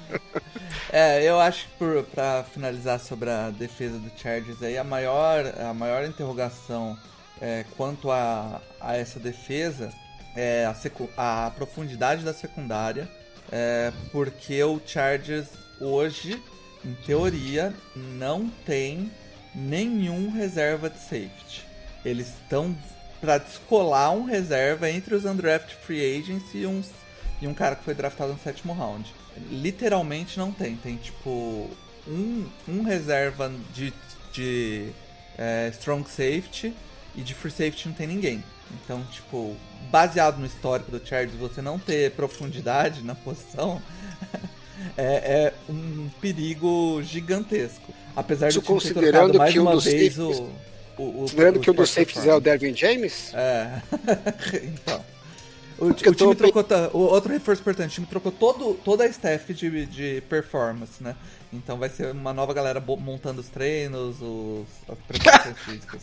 E alguém foi Novo. desenterrar a cabeça de. de, de Chamaram o, o, o- sei lá o que de algum lá do Luxemburgo. O 49ers fez isso, trocou todo mundo, mas esqueceram de desenterrar a cabeça. É. Não resolveu o problema. Pois é, não adianta. Mas, eu tô curioso porque eu acho que minha expectativa é que o Staley não, não vá usar o Derwin James fixo como safety, né? Também acho que não. Não, ele Imagina vai que rodar vai uma ele. coisa- Ah. É, uma coisa igual ele fez com o. Me fugiu o nome agora. Ramsey. O Ramsey. Que é, ele era antes um outside cornerback fixo, né? Não, eu vou te usar onde eu precisar mesmo, que você é o meu melhor defensive Eu back. acho que ele vai fazer isso também. É isso que eu espero que ele faça com o Devin James. Então, se for fazer isso, provavelmente, naturalmente, já abriu um buraco de safety. Você vai ter que ter um outro safety pra quando É. ele não tiver de safety, né? Então, se você já não tem agora, Essa é preocupação. já começou mal. Ó, aqui hoje tem o Alohi Gilman, o Marco Webb e o Bruno Deluca. Não, é bem Deluca. Quase É, um o- Bruno Deluca. O, esse, o Alohi Gilman era, foi reserva ano passado, ele é strong safety, foi reserva de strong safety, né? O, o Mark Webb é, é calouro, foi draftado esse ano, lá no sexto round, eu acho, né, da Universidade de Senhora. Georgia. É, então. É, mas enfim, vamos ver qual é a expectativa então do pessoal do Cara, a gente tá Brasil. muito tempo no Chargers. É o o Paulo. a É a se fazer. Manipulado, achei manipulado. É, é o meu momento. Porra! Caralho! Impressionante. É, vamos lá, vamos ver o que, que o pessoal do Bolts Brasil acha pra divisão e o que, que eles acham do recorde do Chargers. Com toda certeza do universo, eu jamais estaria falando isso pra zicar. O Chiefs, Kansas City Chiefs, vai levar a divisão. Tranquilamente, a AFC West é deles. Eu tô tranquilaço, de boa na lagoa. Eles vão fazer 17-0. Mahomes nunca vai contundir na vida. Mas vamos lá. Eu acho que a gente fica, na verdade, o grupo, a gente meio que fica ali no 9-8, no 10-7. Eu sou muito do 12-5, tá ligado? Eu sou vida louca. Só que olhando para nossa tabela, a gente tem os sete, os seis primeiros jogos são muito complicados, né? Que a sétima semana tá de bye. Washington, Cowboys, Chiefs, Raiders, Browns e Ravens. É, é uma tabelinha chata, é uma tabelinha complexa, mas a gente tem ataque para matar e a gente tem defesa para segurar. Tô tranquilo com relação a isso. São, como na NFL todos os jogos são muito complicados, né? A gente crê que um, um 10-7 é um número aceitável pra gente ficar ali brigando pelos playoffs. Quem sabe, né? Chegar longe um pouquinho. Não custa nada. Esse torcedor aqui ele está pedindo um pouco de amor. Não custa nada mais gente um pouquinho. É de boa. É isso que a gente pede. Valeu? Não, não, não, não vem com essa de 10, 7, não. Você falou 12, 5, a gente ouviu aqui. 12, 5, eu ouvi. eu ouvi. Depois daquela avaliação que ele fez do elenco, que não foi nada empolgante. É, pois é, Na cara. hora que ele tiver empolgado com o elenco, aí Rapaz, impressionante. Vai ser 18-0, já esperando que joguem pra Já número co- par. é, já tem uma vitória no playoff garantida já. Caraca, eu fiquei impressionado. 12? É, cara, eu vou falar pra você, a minha expectativa pra esse time é, e eu, e é o que eu venho falando lá no grupo do Chargers, eu, eu acho que é um time de 11 vitórias. 12, 12 vitórias é o time. Não, não, não, não, não, não, não. Então, não. É, é. Você tem uma margem de erro de 2 pra cima, 2 pra baixo, 11. O- Não. 11, o- 11 vitórias é o que eu acho que deve Você pode falar assim, ó, você quer, você quer melhorar Ah, a O que o situação? quer dizer é que assim, o melhor O cenário teto, que é, é 11 isso, vitórias. É, exatamente. é o o que teto acho. são 11 vitórias, é isso aí? Aí beleza, aí É, faz é, sentido. é o que certo acho. é 11 vitórias. Eu acho que se tudo der certo, a gente bate 11 vitórias aí. Até porque ele cantou aí. O começo do, do schedule do Chargers é difícil. É bem difícil o começo do schedule do Chargers. O- já começa com o primeiro jogo, a gente já falou no, no podcast, podcast passado, né? Que o Chargers pega o Washington e já começa a testar esse ataque novo contra uma defesa muito forte, né? E depois Chargers pega na sequência Cowboys, Chiefs, Raiders, que é time de divisão. Browns, Ravens e Patriots. Então, tipo, é um começo muito chato pro Chargers. Que, tipo, se não encaixar logo cedo, te der uma patinada no esquema ofensivo, a defesa não tiver calibrada ainda, cara, você pode começar ali com 2-4 ou 1-5, e aí já começa a ferrar a temporada, entendeu? Então, tipo, por isso que eu acho que é um- 11 vitórias, é, é, se tudo der certo nessa temporada, se, sa- se sair bem desse começo aí e aproveitar o, o fim ali da, da temporada que pega, é, tipo, Giants, Bengals, Texans e Raiders. São quatro jogos bem ganháveis ali no, no fim da temporada, né? É, mas do 12 12-5 aí é, é isso que a gente gosta aqui de torcedor, cara. Caraca, 12, 5. Ok. E assim, é, né? Divisão do, do Chiefs, quem falar que não é completamente maluco. Mas vamos, vamos aproveitar agora pra ganhar tempo no podcast e falar do time Cara, que tadinho, importa, cara. Falar de um time que nem o recorde do ano passado é um recorde que se importa, que é um recorde 8-8, que é aquele tradicional ninguém se importa, que é o Las Vegas Raiders, o, o time do John Gruden aí, maravilhoso Las Vegas Raiders, acabou em segundo ano passado e pegou tudo que era bom e estragou. Vamos, vamos lá. A, a primeira pergunta que a gente fez então foi: os Raiders foram muito criticados na off-season por terem remodelado sua OL, que era considerada uma das melhores da NFL. O que podemos esperar para o ataque em 2021? Bora lá! Fala pessoal, tudo certo? É, primeiramente, obrigado aí pelo convite. Então, sobre com relação ao ataque dos Raiders, né? É, eu tenho uma opinião um pouco divergente da maioria com relação ao OL. Eu acredito que, apesar de, de algumas perdas, eu acho que a OL vai se manter no mesmo nível é, do, que, do que foi no ano anterior, porque assim, ela entrou em 2020 como a melhor, uma das melhores da liga, com certeza, mas o ano de 2020 ela não foi tão boa assim quanto parece. Né? Até o PFF ranqueou ela como uma das 10 piores da liga. Ela teve alguns problemas ali, principalmente no jogo corrido, na end zone. Então, é, no, no Pass Protection ela foi ok, acho que dá para botar ela no top 15, mas no, no, no jogo corrido ela deixou um pouco a desejar. E se você olhar assim, as mudanças na OL, principalmente a saída do Trent Brown. A saída do Trent Brown ela não vai afetar muito porque ele praticamente não jogou no último ano. Foi um, uh, ele teve muito problema extra-campo também, então já era algo esperado. Então, na, na posição do Trent Brown, no right tackle, ano passado o titular foi a maioria do tempo Sun Young um, ou, ou Brandon Parker.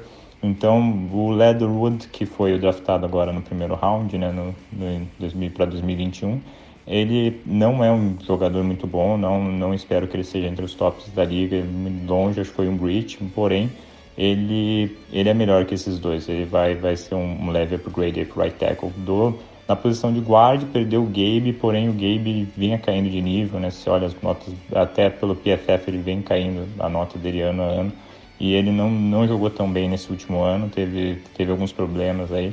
Então, e vai ter a volta do Incognito. O Incognito, de longe, o melhor guarda do time, né? Então, se você contar com a volta do Incognito, a saída do Gabe, é um upgrade, na verdade. E daí tem ali o Denzel Good, né? E o segundo anista Simpson, que são, fizeram um bom ano no ano anterior, então não estou preocupado na posição de guarda. A única, realmente, uma, uma queda que teve aí foi o, o center, o Rodney Hudson, que realmente ele é um dos melhores da liga. Ele vem caindo de nível bastante aí, no, caiu de nível bastante no último ano, mas mesmo assim ele é um, ainda um dos melhores né, da liga. E porém ele tinha um contrato assim, muito caro, então dá para entender assim porque os Raiders fez esse, movimento aí de, de, deixar a linha um pouco mais nova para liberar cap para os próximos anos. E no lugar dele vai ser o Andrew, o Andrew James, que é o, o, o Gruden confia muito nele, até oferecer um salário grande, um contrato novo para ele, mesmo ele não tendo muita experiência na NFL. E também tem o Nick Martin, que jogava no Texans, que é um cara que já tem, já é sólido, já tem uma carreira longa na NFL. Então vai ter uma queda, mas não é algo também muito preocupante. Então, dado que o OL, assim, na minha visão, não vai piorar muito, talvez possa ter uma leve piora. E nos wide receivers você teve a adição do John Brown, do Willis Need, você tem a adição do Kenyon Drake no backfield que vai complementar muito bem com o Jacobs, né? Resolver aí um problema do ano anterior que foi o Jacobs cansar muito rápido. E então eu tô, tô otimista com o ataque, eu acho que vai manter a performance boa no passe, talvez até melhorar um pouquinho no jogo corrido ali e ser uma e ser um, um dos, dos top top 10, top 15 da liga. Beleza, né? Eu, eu, vou passar direto pro Mario pra não falar que eu sou clubista. Mas fala aí do top 10 da liga aí, Mario. Top 10? Calma lá, cara. Calma lá. Assim, mesmo que você esteja otimista pra, pra OL, é uma OL completamente nova. Ela tem que ter o tempo dela. Não acho que ela vai chegar produzindo, sabe? calma lá, calma, calma, torcedores, calma. Pera aí, beleza, você tá otimista que a sua L vai funcionar. É, isso aí eu acho, né, opinião de cada um, eu discordo, mas ok. Mas top, calma. Eu sei que ele não falou do OL, ele falou no ataque como um todo. É, sei lá, velho. Desculpa, mas não vejo isso não. Top 10, top 10, top 15, top 15 talvez, se, se tudo der certo top 10, calma lá. John Gruden tem feito um trabalho legal, né? É... Mas, mas olha, você não acha que ele começa bem e aí, em algum momento, parece que desanda? É, o início dessa temporada foi, realmente foi muito bom. Eu lembro, inclusive, do jogo contra o Saints que ele massacrou o Saints, principalmente jogando no Darren Waller. Mas chegou no momento, cara, que o ataque não tava grandes coisas, não. Ah, eu acho que esse ano a linha ofensiva não foi tão boa, né? E é, aí que eu que eu discordo um pouco aí do, do Raider Geek Brasil. É, inclusive ele fez uma, uma thread bem legal, tá bem completa, defendendo esse ponto dele de que a, a OL desse ano não vai ser tão ruim. É, acho que a premissa é que eu discordo, né? Porque ah, a, a, o pessoal tá criticando e a OL não vai ser pior que o ano passado, mas é que o pessoal tá criticando não porque a OL vai ser pior do que o ano passado, é porque os jogadores da OL de 2019 ainda estavam lá. Então, as críticas são porque agora não tem chance da, da gente voltar a ver aquela OL de 2019, né? A de 2020 realmente não foi é, o que se esperava dela. E aí, se a, de, se a de 2021 não for pior que de 2020, mas for a mesma coisa, não é legal. Agora, tudo bem, eu até entendo o movimento do, dos Raiders nesse sentido. Falou, bom, se for para entregar aquilo que eu tive em 2020, pelo menos eu, eu consigo aquilo mais barato. Uhum. Aí você libera cap para ainda mais no ano que os times estavam apertados de cap e falou, bom, vamos reduzir, vamos reduzir aqui. Jogadores já são mais velhos tal, talvez esteja a hora de renovar. É, tudo bem. É, é, acho ruim quando você tem que fazer essa renovação de baseada, né? Você troca muitos jogadores de uma vez só. É, e achar que isso vai funcionar no primeiro ano, cara. Eu. Assim, eu acho que muito provavelmente é, a, a linha ofensiva vai ser pior que a de 2019. Então acho que as críticas são nesse sentido, não em relação a de 2020, né? Uhum. Então, ah, ok, não vai ser pior que de 2020? Talvez não seja. Tá- Também não é lá essas coisas, não é uma Brastemp, né? E o, a- o que ele falou sobre o ataque é, melhorar, né? Eu, eu não sei. é, Principalmente o ataque, o jogo do corrido melhorar pela adição do Keenan Drake. Eu não vejo. Primeiro, eu não entendi essa adição. É, também tô contigo. Segundo, eu não, eu não vejo melhorando muito por causa da adição de um segundo running back. Eu É porque o Kenan Drake ele, ele, dá, ele dá uma dinamicidade diferente do que hoje eles têm no. Ai, me ajuda aí no Josh nome que eu esqueci? Jacobs. Do Josh Jacobs. Então, assim, é um cara que é, percorre muito melhor rotas para receber, né? Ele é um, um- Então, assim, ele pode criar uma dinâmica diferente nesse ataque que o Josh Jacobs não conseguiu ainda apresentar. Ele é um running back com a bola na mão é, me- muito melhor. Isso aí eu acho que a gente não tem debate, mas recebendo e, e trabalhando ali, talvez num, num shotgun e. É, Dá- até no brincar numa passe- pistol, mas né? Aí é jogo de passe, né? Você- Não, mas o, o- então, eu, eu não sei, eu, uma- eu nunca entrei nesse. do corrido. É, é porque assim, eu, eu acho que é, é, quando você não tem um jogo corrido eficiente, existem outras formas de você ter um, um jogo corrido entre aspas, né? O Belichick trabalhava muito com ganhos pequenos com running back, essas É. coisas. Então, é, é, traz uma dinâmica diferente. Eu só não acho que é um, é um peso desse tamanho Pra diferenciar assim. Eu acho que traz uma dinâmica diferente, de fato, mas não é, não é isso que vai mudar o ataque de patamar. E o que, eu, o que eu acho que faz diferença para o jogo corrido, principalmente do Raiders, tem um, É um running back como o Josh Jacobs, é a OL. E, e a gente já discutiu aqui algumas vezes, e o No Flags vem se tornando né, Alan, um dos grandes defensores de que centers importam. E, Pelo menos- O podcast, sim. e que e, então tipo você perder um center como o Raiders perdeu e ter um cara mais novo já comandando uma OL completamente reformulada não é um cara veterano e provado talvez isso atrapalhe um pouco no- até no jogo corrido então eu não espero melhora no jogo corrido não o jogo de passe ele recebeu melhores alvos então é, é, adicionou o John Brown que é um cara que eu gosto bastante e O, o center talvez não seja tão ruim quanto a gente está esperando, porque eles sabem o que eles têm dentro de casa, né? Então eles trocaram o center e já deram um contrato bem legal pro cara que tava lá. É, é- É, eu lembro quando os Packers perderam o center que eles tinham antes, agora eu não vou lembrar o nome, exatamente pro Corey Lisney é, assumir, né? E na época falei, pô, tá perdendo o center, né? A linha ofensiva tá tão boa tal. E eles deixaram ir porque eles estavam confiantes que o Corey Lisney ia suprir. Não só supriu, como provavelmente virou o melhor da liga, né?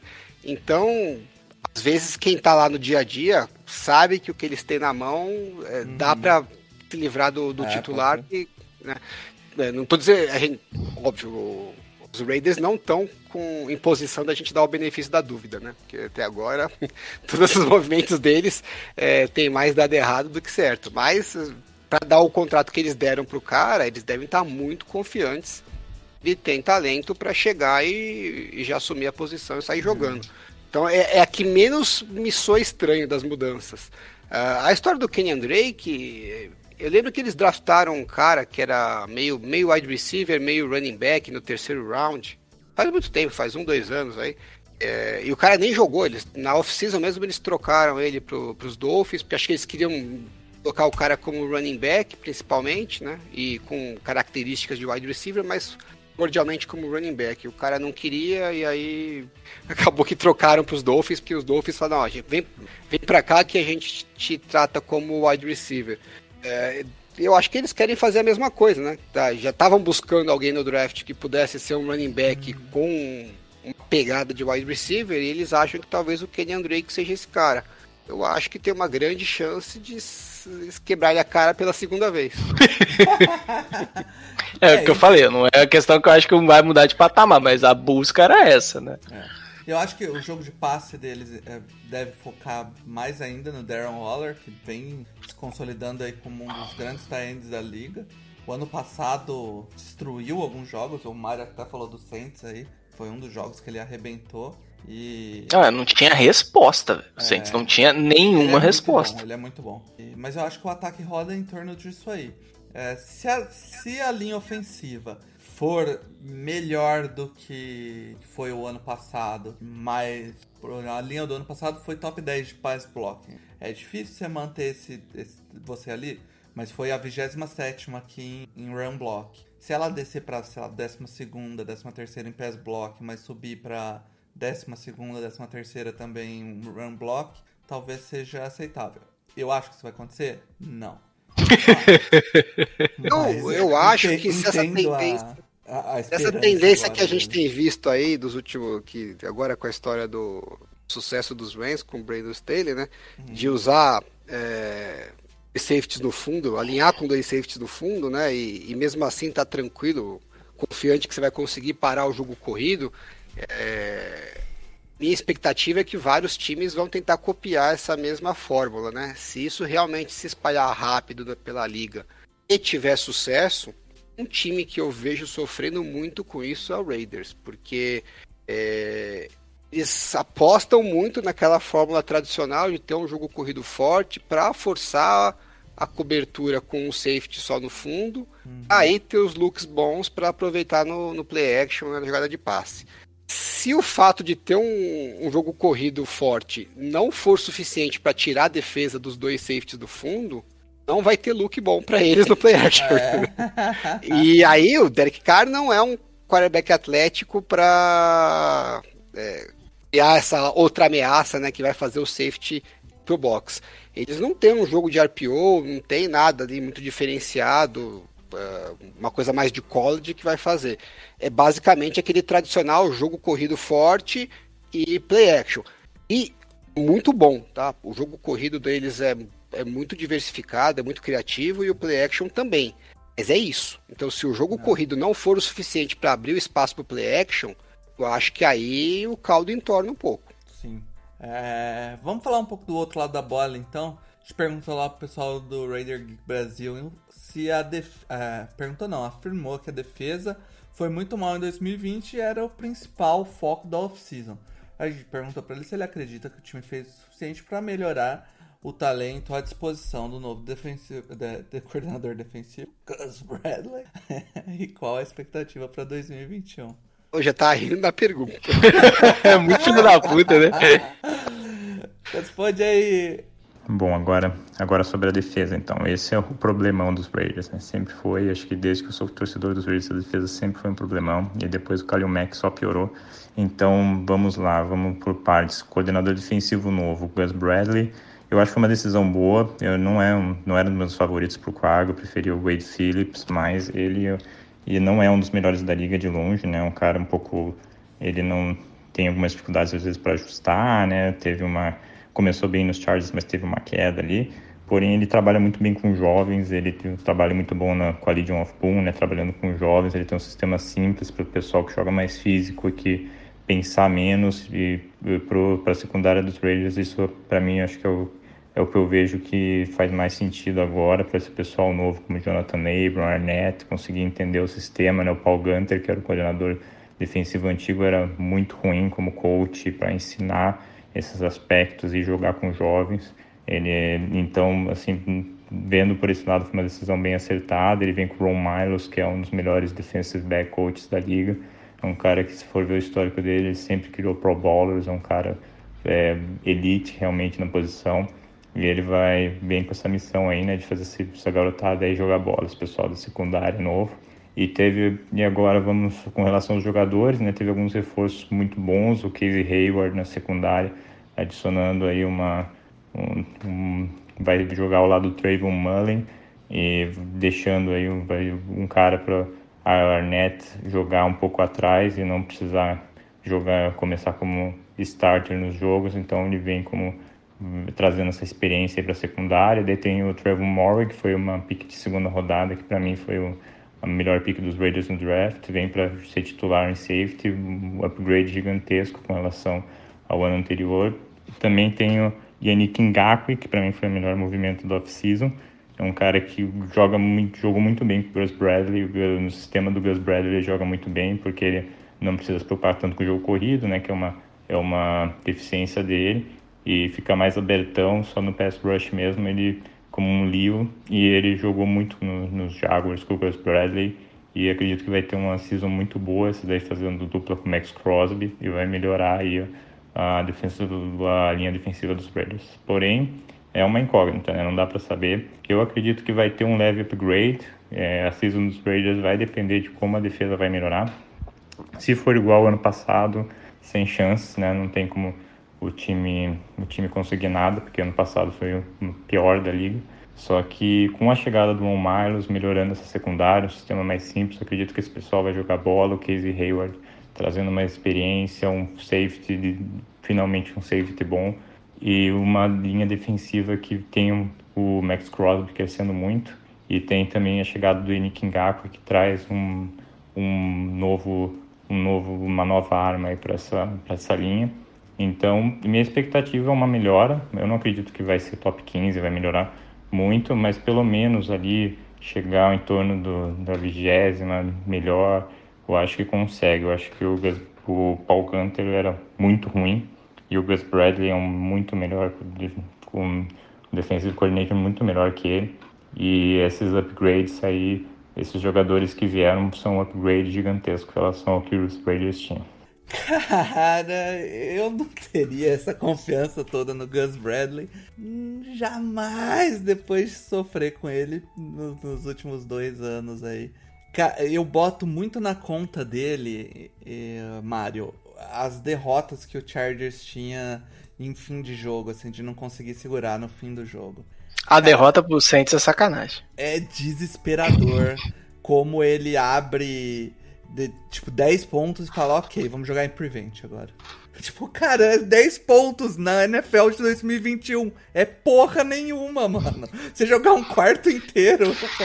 Não, se fosse 10 pontos só tava bom, mas é, 3 minutos para acabar o jogo e o cara 3 pontos na frente segurando a onda, velho. Não tem é. condição, sabe? Sol, eu, soltando o meio do campo pro centro. Porra, sabe? É, é, é, o que o Champeyton quer. Me entrega o meio do campo. É só isso que eu quero. Pode me entregar. Porque eu vou fazer um snap em 20 segundos, filho. Não tem problema. Eu não tenho. Não vou ficar com medo de jogar ali no meio do campo, porque o tempo tá acabando. Eu vou jogar ali mesmo. E você é, que se vire. O que você via do Chargers era o time come... todo o jogo, praticamente. A defesa entrando, dominando dava o um intervalo e voltava uma draga. Porque o, outro time ajustava, achava quem era o, o elo fraco e jogava em cima dele. E assim, é impressionante que essa defesa do Chargers, ela só jogou o jogo inteiro bem contra os Chiefs. Porque é. eu não sei, não consigo nem explicar, mas foi o único jogo que se olha assim, caraca, é assim, não ganhou por, por que é o Chiefs, mas é, inclusive até o Falcons também a gente pode falar isso. O único jogo que os caras foram bem na defesa. Exato, exatamente, verdade. É motivação, né? Pode ser, pode ser. Mas aí, aí traz o Gus Bradley, que é o cara do Cover 3, né? Eu acho que ninguém ama mais essa, esse Cover 3 do que ele. E ele vai jogar lá no, contra o, vai jogar treinar essa defesa do Ravens que agora tem o Trevor Mooring para jogar lá de free safety, né? É, esperando que ele cubra o campo como pede a, a, a, cover 3, mas é um rookie, né? É um, é um calouro. É... Essa defesa já não era grandes coisas, né? O Casey Hayward, o ano passado, os outros, o, o, ano passado teve a pior temporada dele no Chargers, tanto que o Chargers liberou ele. é, eu, eu, eu, não vejo grandes melhores. O Paul Gunter era ruim, Mas, pô, você não vai sair de um cara ruim e sair de um cara que tá sendo enxotado do outro time por não conseguir pegar uma defesa que todo mundo acha talentosa e fazer jogar. Tinha outros nomes, saca? Tinha. Então, eu não, não entendi essa movimentação. A única resposta é Raiders, né? É, e você gostou, não vem com essa. Ah, eu adorei. Eu, eu quero muito jogar contra essa defesa e, e, tipo, sair perdendo e virar o jogo. É, é isso que eu quero. É isso que eu quero, só isso. Caraca, ué. o Paulo ele é muito, muito é, é, sádico, cara. Ah, É mas maluco. merece, né? Deixa eu falar. ele merece, né? ele torce pro Chargers. né? Não, o, o- o Raiders merece. Ah, eu, eu Vai acho. Tá, meu, que Gus Bradley. é, vai- Né? Desculpa, Em 2012, desculpa né? o nosso- desculpa o 2012, nosso né? Voltamos a 2012. Não, vai ser um desastre. Eu também acho, também acho. Vai dar dó. Até porque é uma defesa que precisa de uma. se- É é um, um conceito que ele roda que ele precisa de uma secundária muito forte e, e provavelmente é o elo fraco dessa defesa do, do Raiders, né? Já não é uma defesa muito talentosa. E aí você tem um. um, um- um- uma- precisa que elas. Que, a, que a, o pior parte dela seja é, o foco. Pra mim é, é, é, é uma grande chance de derrocada aí, né? Pra É, mim, é a, mesma cagada, é a mesma cagada que o Dallas fez. Uhum. Tá com problemas, contrata um coordenador defensivo que sabe que não vai dar certo, só que ainda pior. Porque o Dan Quinn ainda vai lá, entendeu? Mas o Gus Bradley não dá. Não dá. Justo. É, e, cara, o ano que o Chargers teve aquela defesa boa, 2017, não teve lesão na secundária. É, a gente não tinha linebacker, foi por isso que perdeu lá do Patriots. Mas ah, se você olhasse a secundária, era uma, era uma secundária absurda, né, cara? O Darren Uhum. James estava jogando demais. E, e, tipo, não tem nenhum jogador que tenha um décimo do talento do, do, do Darren James nessa, nessa secundária. E aí, beleza, eu trouxe o Casey Hurd, que é o, o cara que jogava de corner naquela defesa. Só que é o Casey Hurd três anos mais, quatro anos mais velho. E, e já no, no fim da carreira. Sim. E o outro lado, cara, o Jonathan Abrams, desculpa, ele não, não, não vai fazer o que vai cobrir tantas posições como pe- pede o strong safety lá, por exemplo, se você pensar como funcionava em Não, não Seattle. faz isso, Paulo. Não fica chutando o cachorro morto. É, cara, vai pro próximo, cara. Ele tá. É sádico mesmo. Eu tô falando que ele é Tá sádico. sal na ferida aí, meu. Caralho! Foi, foi mal, amigo do Raider Geek. Vamos, vamos ver quais são suas expectativas aí pra. Tô curioso. esse- É, Tô então, curioso. Eu, eu acho que ele tá bem otimista. Eu acho que a gente vai ter Eu também, tô, tô, tô, tô, tô curioso. Vamos ver aí. Bom, agora com relação à projeção, tudo vai depender do, do Rodgers no Broncos, né? Se que tá rolando esse rumor aí do Aaron Rodgers no Broncos, se o Aaron Rodgers foi pro Broncos, daí lascou, daí o Raiders vai apanhar, e eu acho que é, vai ser difícil, porque daí vai ter Mahomes e Rodgers, Her- Mahomes, Rodgers e Herbert na divisão, vai ser um pesadelo, né? Então, eu acho que eu espero, assim, eu vou contar com o cenário, vou, vou falar do cenário só de Rodgers continua em Green Bay, não vai para Denver, e Denver continua ali com, com, com o que tem de, de QB, que é o cenário atual. Então, nesse cenário, nesse cenário aí, sem Aaron Rodgers na AFC West, é, com certeza Kansas City é o favorito, né? Vai levar a divisão. É difícil tirar de Kansas City. Eles fizeram uma off-season boa, já tem um time, já tem um time, tem Mahomes, então é quase impossível tirar essa, tirar é, a AFC West do, do Kansas City Chiefs. É, porém, ali com relação a, Denver, né, Denver e Chargers, eu acho que os Raiders têm condição sim de fazer uma season melhor que os dois. Eu, com certeza, Denver né, fez, fez uma ótima season, mas não tem QB, então assim, um time sem QB né, pode ter uma ótima defesa, teve uma ótima defesa no passado. É, e te fez alguns movimentos interessantes, mas se não tiver QB, não adianta, vai, vai apanhar, continuar apanhando na FC West. So, o Chargers é, tem um novo, vem com um novo, um novo Brad Coach, né? Então, pro, que tem uma mente mais defensiva, então tem que também há uma mudança grande ali, tem que ver como é que vai ver ele se adaptar com o Justin Herbert. Então, eu acredito que os Raiders ali podem é, dar uma surpreendida na AFC West, né? Eles fizeram 8-8 ano anterior um calendário muito difícil. Eu acho que esse ano ele vem com algumas, alguns reforços legais aí na defesa, um novo coordenador defensivo. É, eu acredito que o ataque vai manter aí no mesmo nível, né? A defesa melhorando um pouco. Então, é, e o time manteve ali as principais, principais forças, né? O ataque, o Carr já está muito acostumado com o Gruden, já tem o Darren Waller, que é o melhor jogador, que vem numa crescente. Então, é, tem tudo para dar uma, uma leve melhorada esse ano pela, pela melhora na defesa, porque tem com muitas, muitos mais, vem com muito mais armas do que o ano anterior na, na parte defensiva. E com finalmente um coordenador nível NFL, né? Porque anteriormente os Raiders, os coordenadores defensivos, principalmente de defensive backs, linebacker, eles não, não dá para dizer que eles são nível NFL. Tanto que todo mundo que saiu do, do, dos Raiders na defesa, ninguém foi, virou coach da NFL. Todo mundo foi, virou sub, veio com quality control, ninguém teve alguma posição. Então o pessoal era realmente bem ruim. Então a defesa vai melhorar um pouco. E eu chutaria aí um 10-7 na temporada, com beliscando ali um, uma vaguinha, uma vaguinha no white card. Cara, ninguém nessa divisão chutou menos de 10 vitórias, hein, Alan? É, chutou aí 9, chutou 9 no Broncos, peraí. Os caras estão mais, mais empolgados. Foi 9, foi 9. É verdade, é verdade. Justificando aí que um perfil não clubista. Mas, Tô mais cara, empolgado do que eu esperava. É, ele Eu tá também. vendido nessa defesa aí, hein? Não, ele tá vendido no Ghost Bradley, né? Eu acho que É. vai se decepcionar. Preciso do- tomar um pouco disso que ele tá bebendo aí. Cara, eu não consigo ver esse time do Raiders ficando positivo esse ano. Não fica. Eu também Sabe? acho que. Acho que é um time.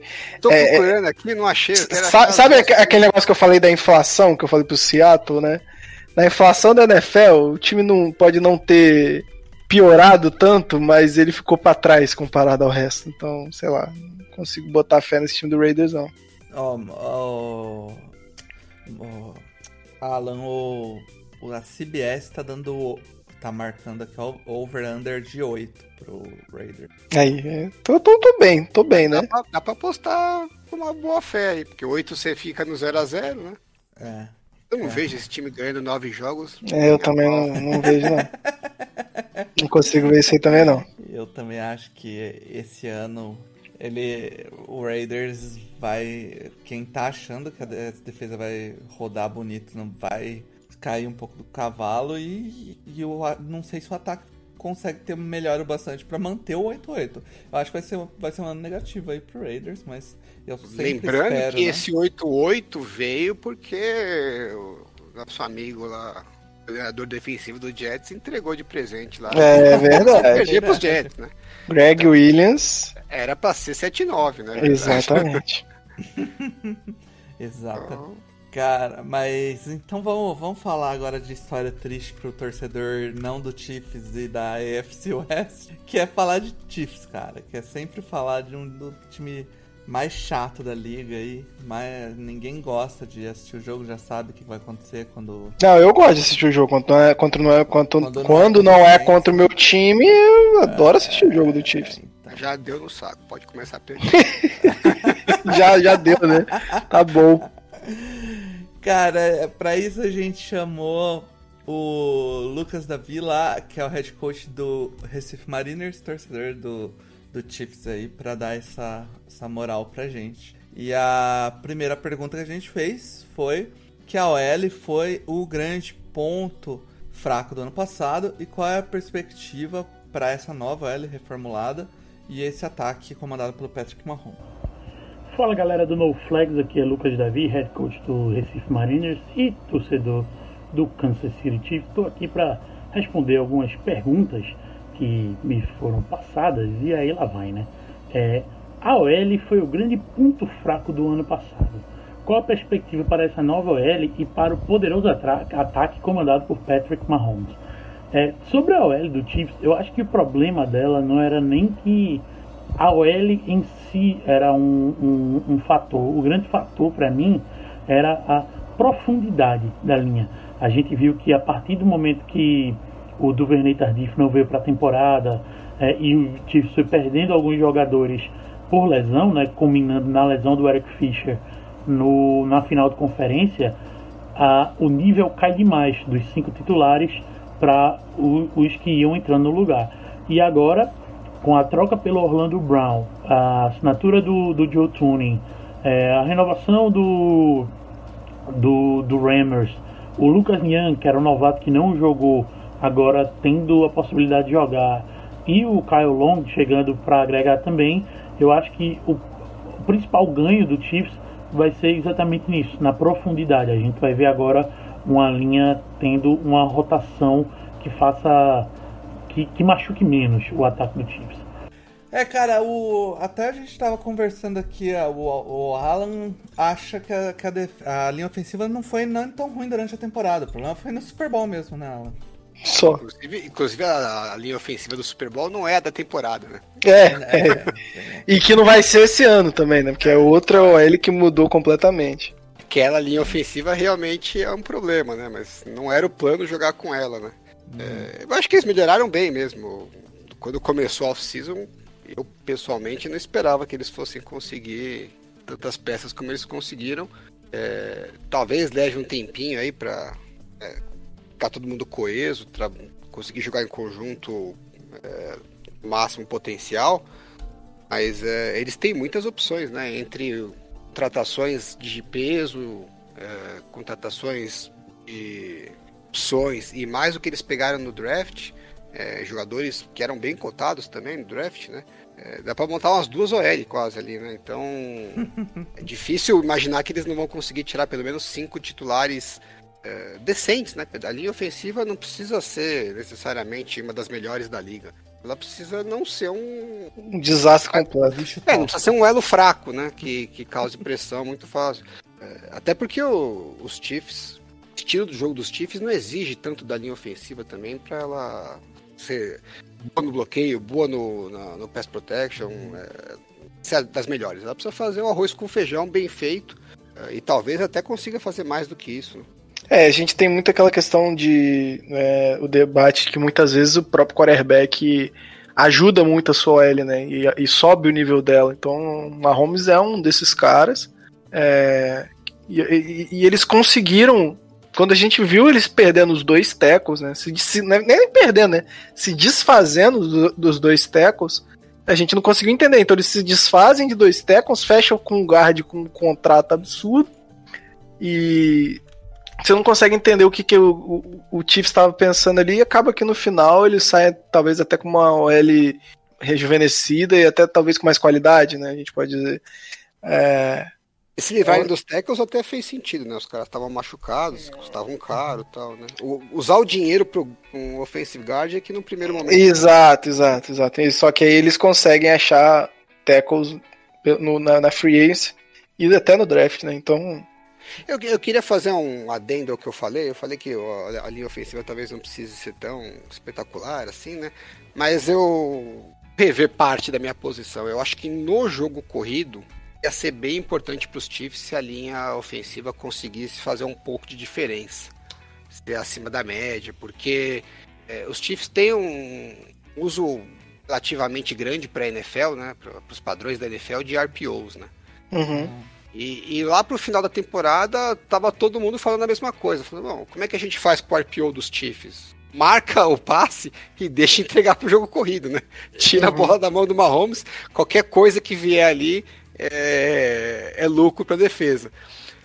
E eu acho que até o Andy Reid já esperava isso, né? Como, como uma estratégia dos adversários, por isso que eles draftaram o, o Clyde Edwards Hiller, né?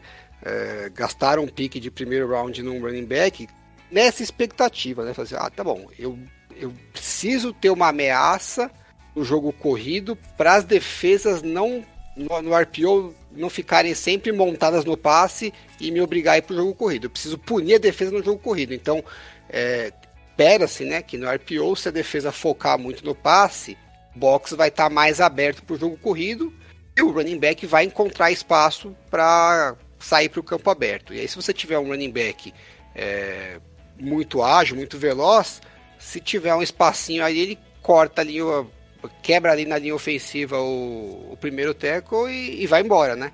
E aí se você começar a meter corrida de 15, 20 jardas toda hora, a defesa vai ter que reagir e, e começar também a se preocupar com a corrida no RPO e, e aí sim criar o conflito que é que é o que se deseja com essa jogada. Só que os Chiefs não conseguiram punir muitas defesas no jogo corrido, né? O, a performance deles. É, Começou bem, depois foi piorando. É, não. Mais pro final do ano, não tinha muita dúvida, né? Não, deixa eles correrem com a bola, que é melhor do que o Mahomes Uhum. passando. É porque O, o início do Hilaire, né, foi, foi o pessoal meio que encantando, mas depois foi caindo realmente o nível. Então eu acho que seria um diferencial muito grande pro ataque esse ano se a linha ofensiva conseguir abrir um espaço legal no, no jogo corrido para os RPOs serem mais eh, perigosos no, jo- no- no jogo corrido, porque aí a defesa vai ter que que hoje tá fácil, né, escolher. Ah, tem que escolher meu veneno? É, certeza que é o jogo corrido, não tem nem o que pensar. É, precisa dar um pouco do que pensar para a defesa, né? É, realmente. Vamos pro outro lado da bola, então, porque falar do ataque do Chiefs, você tem que ficar caçando piolho pra falar desse ataque aí, porque não tem muito. Não tem muito o que falar, né? Puta ataque. É, eu, eu perguntei lá pro, pro Lucas. é, é, no outro lado da bola, né? O, a- a- o Chiefs tem uma defesa bem oportunista. E o quão é importante essa defesa para as aspirações de mais um título e qual é a expectativa quanto a ela. Você vê que quando a gente fala dos Chiefs, a gente tem que ficar falando de título, né? Não é é, ir bem na temporada. Qualquer coisa que não seja Super Bowl é decepcionante. Vamos pro inferno, assim. Vamos lá. Quanto à defesa do Chiefs, a minha expectativa é que os linebackers eles deem o step up para ficar à altura dos DBs e da linha defensiva. É, o que eu gostei do, de algumas adições é, que o Chiefs fez tanto no draft quanto no é, em- na free agency, em trocas também, é a possibilidade de ver o Chris Jones jogando de DE. E gosto muito do, do, do Kindle, que veio de FSU agora no draft. A minha expectativa é ver uma defesa agressiva, acelerada e jogando para recuperar a bola. Acho que o Espanholo vai, vai trazer uma defesa mais dentro dessa, é, dessa lógica aí. É, porque o Chiefs como um todo é um time que joga muito rápido e, e com muita agressividade, né? É isso, cara. A defesa do Chiefs, como a gente fala, falou já algumas vezes aqui, é uma defesa um pouco subestimada na liga aí. Ela é melhor do que a maioria das pessoas dá crédito pra ela. E, e recebeu alguns bons nomes a mais aí, né, Alan? É, Eu, eu gosto muito da defesa dos Chiefs, talvez eu seja até um ponto cego meu, né? Eu acho muito legal que ele- quando eu paro pra olhar de vez em quando, não acompanho tão de perto, mas eu vejo alguns lances, até que aparece coisa em Twitter de análise e tal. É, eles usam muito três safeties, né? Mas não os três safeties alinhados no Às vezes até sim os três safeties alinhados no fundo, como a gente vê no college, mas em geral não, né? É com um dos três tá no box tal, ou tá no slot. E, e raramente é, o pós-snap é igual ao pré-snap, né? Então tá, cada, cada safety tá num canto, quando faz o snap, quando você olha, tá, mudou tudo. E é o principal, o primeiro referencial que o quarterback olha depois do snap para saber como é que a defesa tá, é o posicionamento do safety, né? Então eu acho que pro quarterback deve ser uma coisa irritante, né? Toda hora você olha, tá um, um cenário diferente. É, E eu acho que é o que a gente falou, né? Eles trabalham muito na linha de tentar recuperar a bola, é, ou criar, se não criar turnovers, pelo menos criar sacks, né? Pra é, forçar o punch e tal. É, mesmo sabendo que eles vão ser queimados em alguns momentos e vão tomar mais pontos ou mais jardas do que precisariam tomar. Mas é, é, é bem o oposto, né? É, é, é mesmo racional, mas do outro lado da bola do que a gente estava falando da, da história do, da bola longa do, do Justin Herbert, né? Você aposta na variância. Então, em alguns momentos vai, essa variância vai ser contra você, mas em alguns momentos ela vai ser a seu favor. É, e na hora que for a seu favor, se for na hora certa, por exemplo, no Super Bowl contra os 49ers, foi a favor, né? O, o espanhol chamou um monte de blitz lá no, no quarto período, uh, até algumas que não deram tão certo e o recebedor ficou livre, mas por sorte, na variância não foi o snap que o ataque conseguiu queimar a defesa e eles recuperaram as bolas que precisavam. Então, é, a sorte favorece quem arrisca também, né? É, Fica e- sempre no, e no é papai mais- e mamãe mais- não vai. Mais tranquilo arriscar quando você tem um ataque que você sabe que vai, vai te ajudar lá na frente, né? Você não precisa ser tão conservador, dá pra você arriscar um pouco mais, você sabe que seu ataque é Eles é têm uma gordura, uma gordura bem melhor pra arriscar, né? É. Bem mais confortável arriscar quando o seu ataque tira do buraco. É, mas a. Acho que é isso a defesa, né, Mário? Eu acho que você também gosta da defesa do Chiefs, né? Eu era um desses cegos, né, que falava, ah, a defesa do Chiefs é. Eu não consigo ver qualidade, o ataque seguro e tal. E aí, desde que o Alan começou a falar, né, antes da temporada 2020, você, entra olhando com outros olhos quando alguém aponta, né? Tirando a minha cegueira com o Buccaneers, o resto você, você fica mais aberto a enxergar isso. E, e realmente é a, a defesa que ela é eficiente, né? Ela não vai ser top, ela nem precisa disso, mas ela é eficiente. É, eu fiz um paralelo uma vez no grupo do Saints que me lembra muito a defesa, acho que é melhor, inclusive, bem melhor, é, que a defesa do Saints de 2009, que roubava muito a bola, né? Não era uma defesa que é, o pessoal brincava que era a defesa que enverga, mas não quebra, né? É, eu acho que a do Chiefs tem mais qualidade, ela consegue dar mais pressão no quarterback, mas ela também é uma defesa que rouba muito a bola é, e- busca sempre estar roubando a bola, né? Então, é, é- é- é- a gente está acostumado a achar que a defesa boa vai ser sempre aquela que anula completamente o ataque. É, só que esses casos são bem mais raros, né? É, eu acho que ela talvez não seja uma defesa tão boa de temporada regular, porque ela tá sempre nessa de arriscar muito. Uhum. Mas é, eu acho que a defesa ideal para os Chiefs para os playoffs. né? Sim, é sim. a hora que você precisa do. Até porque na, na temporada regular, né, você. Mahomes resolve. Não, não é só isso, né, Paulo? é isso também, mas a defesa tem seus méritos, mas. É, é, é o que o Alan falou, é muito mais tranquilo você arriscar quando você tem um ataque tão eficiente igual É. você tem. Então. É, é- é- é- eu. Quando eu, é a mesma coisa que eu falei lá, o o Saints jogando, a defesa jogando um absurdo, o time tomou 34 pontos, eu fiquei orgulhoso da defesa, saca? É, é- é essa situação. É, e, e mesmo no, no Super Bowl, né, que eles perderam, não dá nem para dizer que o jogo foi apertado no placar final, mas ah, a defesa não, não- foi um, um atropelo do ataque dos Bucks, né? Sim, eles sim. conseguiram passar o, parar o ataque várias vezes. Teve umas faltinhas meio mandrax ali que salvaram alguns drives, né? Que se o juiz não marca aquelas faltas, que a gente cansa de ver não marcar, esses jogos mais, né, Não, é- foi engraçado, né, Alan? Antes do Super Bowl, você fala, não, normalmente playoff é que a arbitragem deixa passar mais. Aí no Super Bowl o cara resolveu É, marcar resolveram marcar tudo. tudo. E até coisa que eu acho que nem foi. Aham. E- então teve uns dois, três drives ali que terminaram em touchdown que. Na na verdade, a defesa tinha recuperado a bola e o drive continuou por conta de, de faltas, né? Então, dois lances ali que o juiz não marca a falta, a, performance da defesa teria sido completamente diferente, né? Agora, é uma defesa que vive sempre ali no limite, né? Então, Uhum. não dá pra esperar que ela vai ter uma temporada regular com bons números, acho difícil acontecer isso. Sim, sim. É. Mas vamos ver qual é a expectativa do torcedor do Chiefs aí. Qualquer coisa diferente de 17-0 é pouco clubismo. Vamos lá. Quem leva a divisão Chiefs, né? A gente já pode chamar de AFC Chiefs, essa divisão aí pelos próximos nove anos, pelo menos.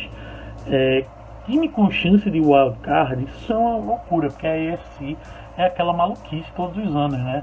Mas eu diria que o o, o, o, Los Angeles Chargers pode, pode causar uma baguncinha aí, tem uma chance de pegar um wildcard. E o recorde que eu projeto pro Chiefs, 15-2. 15-2 tá bom, né? 15-2. Já dou duas derrotas de lambuja. Mas uma margem de erro aí de 14-3 para 17-0. Beleza? Falou, galera. É, é um time de maldito, né, cara? É muito escroto, cara. É muito escroto. 15, 15 2, né? 15 2 tá bom, né? É, tomar no cu. E tipo, a gente nem consegue falar, ah, não, que absurdo. Não! É, é esse o bizarro. Você fala, não, é clubismo. Não, não é clubismo. Cara, eu, Ok. diria, eu diria que o piso desse time é 13 vitórias. É, é, é, é essa sensação que fica mesmo. Não é? Você consegue, Alan, ver esse time. Assim, ó, num Não, vê, vê, o Mahomes machucando, quebra a perna, né? Sem lesão, posições chave é difícil, né? É. O pior é que assim, a gente ainda tem que dar por satisfeito, né? Você vê a, a, tristeza, né, em comentar. É, é, é muito triste, cara. Sabe, porque, sabe por que eu ia falar? Porque em 2019, hum. os Chiefs escolheram, tinham duas escolhas no final do segundo round. Eles escolheram o Michael Hardman e o Juan Thornhill. Obviamente o Thornhill é porque já tinha escolhido o wide receiver, né? Mas eles tinham a opção de escolher o wide receiver. O Metcalf tava no board. Pô, eu não acompanhei college, tá? Não, não, não é a minha tal. Eu cansei de ver, porque os Fornares, inclusive, estavam é, para draftar um wide receiver, né? E, e, eu vi muita gente, mas muita gente considerando ele no top 10. Sim. E, e não só não foi no top 10, como ele caiu pro finalzinho do segundo round. Aí, assim, vários times passaram porque queriam jogadores diferentes tal, enfim. Obviamente que agora falar que fizeram cagada é, é chovendo melhor, apesar que, mesmo coisa que estava falando do Justin Fields, né? Não é à toa que um monte de gente considera o cara um top prospect. Será que não vale a pena dar um tiro num cara desse?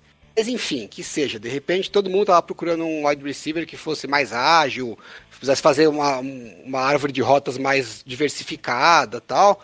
E aí o, o DK não era esse cara, né? Todo mundo sabia que o negócio dele era bola longa e um slantzinho e um, ou um comeback. É o que ele fazia e é o que ele faz até hoje. Mas o Chiefs não estava procurando um wide receiver que fizesse outra coisa, porque Porra. eles pegaram exatamente um wide receiver que só é? faz isso. Aí você vai pegar um cara que só faz isso, por que, que você não pega o cara que tá lá cotado para ser o top 10 no draft? Porque, um... se não, Ala, ia ser, uma, ia ah, ser a apelação, cara. Por isso que eu falei, temos que dar graças a Deus ainda, porque é? se tivesse pego. Imagina, tá, imagina Tyreek Hill, aí, aí, aí, meu tá irmão. todo mundo ferrado, bicho. Aí, é, aí é torcer pra acabar o contrato de calor pra um deles saírem, porque o não ia dar pra pagar os dois. Uma das maiores cagadas sim, inacreditáveis. Que você tem um, um quarterback com um puta braço que faz qualquer é. passe que você precisar. Você tem um puta prospect que nunca era para estar disponível nessa, nesse, nessa posição do draft, que faz exatamente o que você está buscando no wide receiver e você drafta outro wide receiver. Não, é isso aí. É o que salva aí, nós. É, isso aí é pra gente ter esperado. O, o, o Tis falou assim: não. Aí não tem graça, né? V vamos equilibrar as coisas. Vamos, vamos equilibrar, vamos exatamente. Mas enfim. o... Vamos lá dar os nossos pitacos para finalizar de quem leva a divisão. É o Chiefs, né? Cara, eu bato, eu bato o martelo aí com, com o Lucas, cara. Pra mim é Chiefs com. E se alguém tem chance de card é o Chargers. Cê não acho. Ah, eu não. Não, não acho que vai, não. Eu, eu boto. o Paulo travou, né, quando eu falei que não. Eu cansei, Paulo. Eu cansei. Eu desisto. São dois anos, três anos me enganando com essa não, merda eu, desse eu time que você torce. Eu, vou, eu, eu me enganei, cara. Eu, desiludi. Não, não, não, vou apostar no Eu não sei se. Eu, eu tenho o Chargers com 10 a 11 vitórias aí. E, e se, for 10, se for 11 vitórias, eu acho que dá wildcard. 10 vitórias na NFC não tá garantindo wildcard, não, viu? Eu sei. Tá eu sei. Mas eu não acho que, que vai pegar aí 10 vitórias. Eu, é, é, eu, acho que vai ficar bem bolado é, o, o, Denver e, o, e o, Chargers ali com 9 hum. vitórias, talvez até com a mesma, o mesmo recorde. Hum. É, e, o, e o Raiders bem mais abaixo. Eu colocaria até, se eu pudesse apostar. Se tiver, não sei se tem essa aposta, mas se eu pudesse fazer uma fezinha, acho que eu colocaria um, uma aposta no Raiders top 10 do draft. Acho que é uma, uma aposta interessante para ser feita. é, eu acho, eu acho que vai, vai o Chiefs vencendo. Acho não, tenho certeza absoluta que é o Chiefs vencendo. é, Ele tentou se enganar, durou dois segundos a enganação o, dele. O Mahomes não machucando o Chiefs. Eu acho que se, até se o Mahomes machucar, o Chiefs leva essa divisão. Quem é o QB reserva do Chiefs? Eu não sei, cara, mas é o. Mas vai dar um jeito. É o chá de rene ainda? É o chá de rene ainda? Eu acho que é. O. Sabe que. quando o Felipe falou no podcast passado que ele achava que até se o Drew Brees machucasse o. É, tô ligado, ano passado, né? É, então eu acho que é tipo isso, cara. O, o, o, Raiders é um time muito redondo, com um esquema muito bem feito. Que Raiders, cara? Caralho! É, o time redondo é o, é o Chad baixo, zero, né? Redondo zero, né? É, é o Chad Henne mesmo. É o Chad Henne. Ganhou um jogo, né, ano passado. Ganhou. Mas é. Enfim, eu acho que o Chargers pode descolar a vaga aí no, no wildcard. Vou clubistar. É isso. É. Alan, contigo. Ah, tô, tô com vocês. Eu acho que o, o Chiefs vai levar com folga. É, o único time que eu vejo brigando aí pelo wildcard é o Chargers. Eu acho que vai estar tá na briga, vai estar tá um, um, um, boladinho ali. É, é, eu queria estar tá mais otimista com o Chargers. Eu acho que vai dar bom no longo prazo, né? No médio e longo prazo. Isso. Essa temporada eu ainda não sei. Eu acho que ano que vem, pensar, ficar ali no meio do draft, conseguir um bom jogador de defesa, no pass rush principalmente, acho que é um time pensando no longo prazo, é, para você dar o tiro ali no terceiro, quarto ano do seu QB, aproveitar o contrato, mas esse ano ainda eu acho que vai é. ficar, vai ficar pelo caminho. Tudo depende. Depende, eu, eu, eu, não, tudo depende, pegar, Paulo. Paulo tudo esse... depende. Se você for para esse tudo depende, de, é, é, é, a gente fudeu, a gente tá aqui fazendo não, nada. O, o, o, Chargers tem que pegar daqui até o primeiro jogo da liga, pegar o Darren James, passar papel bolha nele, um montão de papel bolha, botar ele numa caixa de vidro e tira só na hora do jogo. Eu acho que a gente devia calma. mudar, a gente devia mudar é, o nome de preview para tudo depende, AFC Ish, tudo depende, NFC, é, sabe?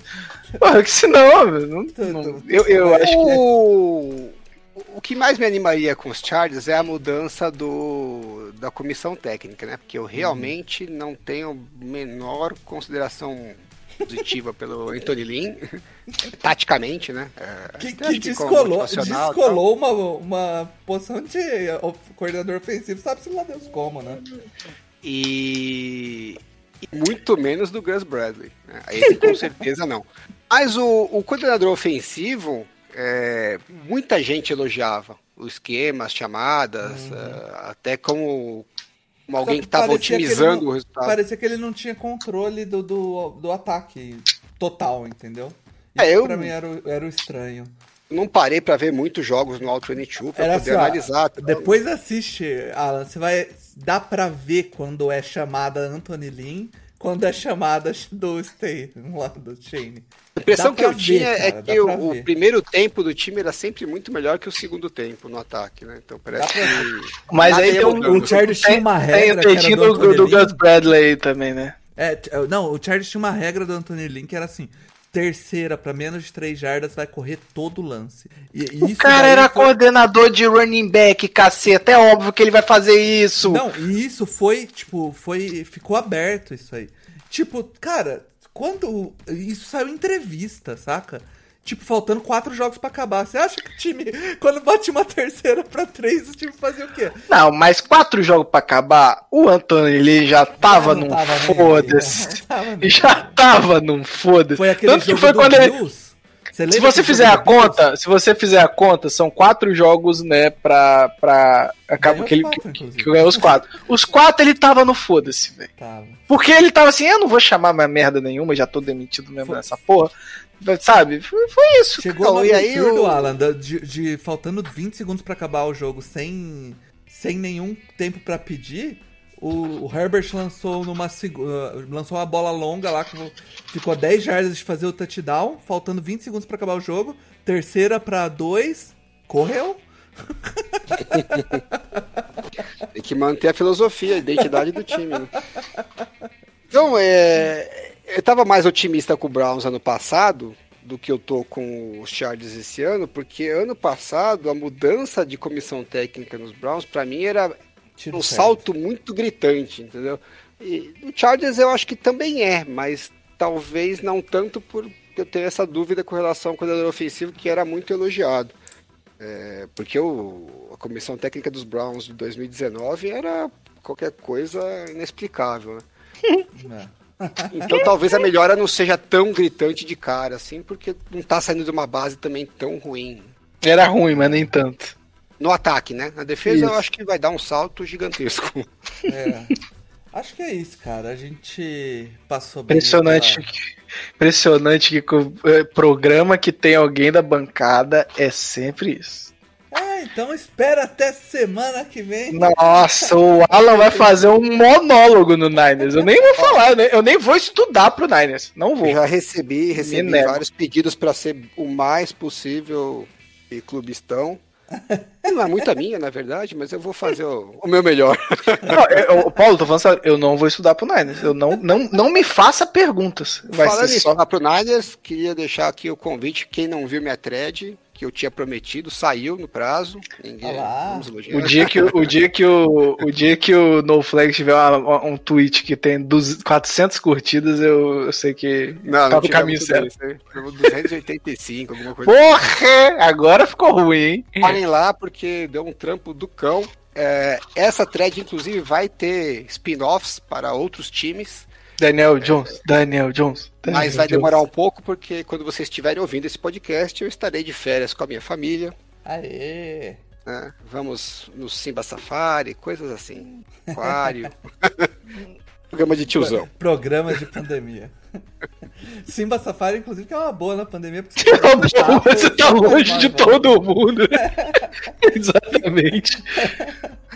E nem chama, acho que nem chama mais Simba Safari, né? É, e, esse programa, esse programa sai em agosto, né? É isso? Sai. Não, sai- não, sai segunda Não, que vem. Sai na última semana, dia 26. Ainda, então não é- 20, eu ainda não é. estou de férias ainda. Eu- eu- quando esse programa sair, eu ainda não estou de férias. É. Mas é isso, galera. Quem ouviu até aqui, muito obrigado. Chame a zebra de volta. No Flex, tá acabando. Aquele abraço. Desculpa pela hora.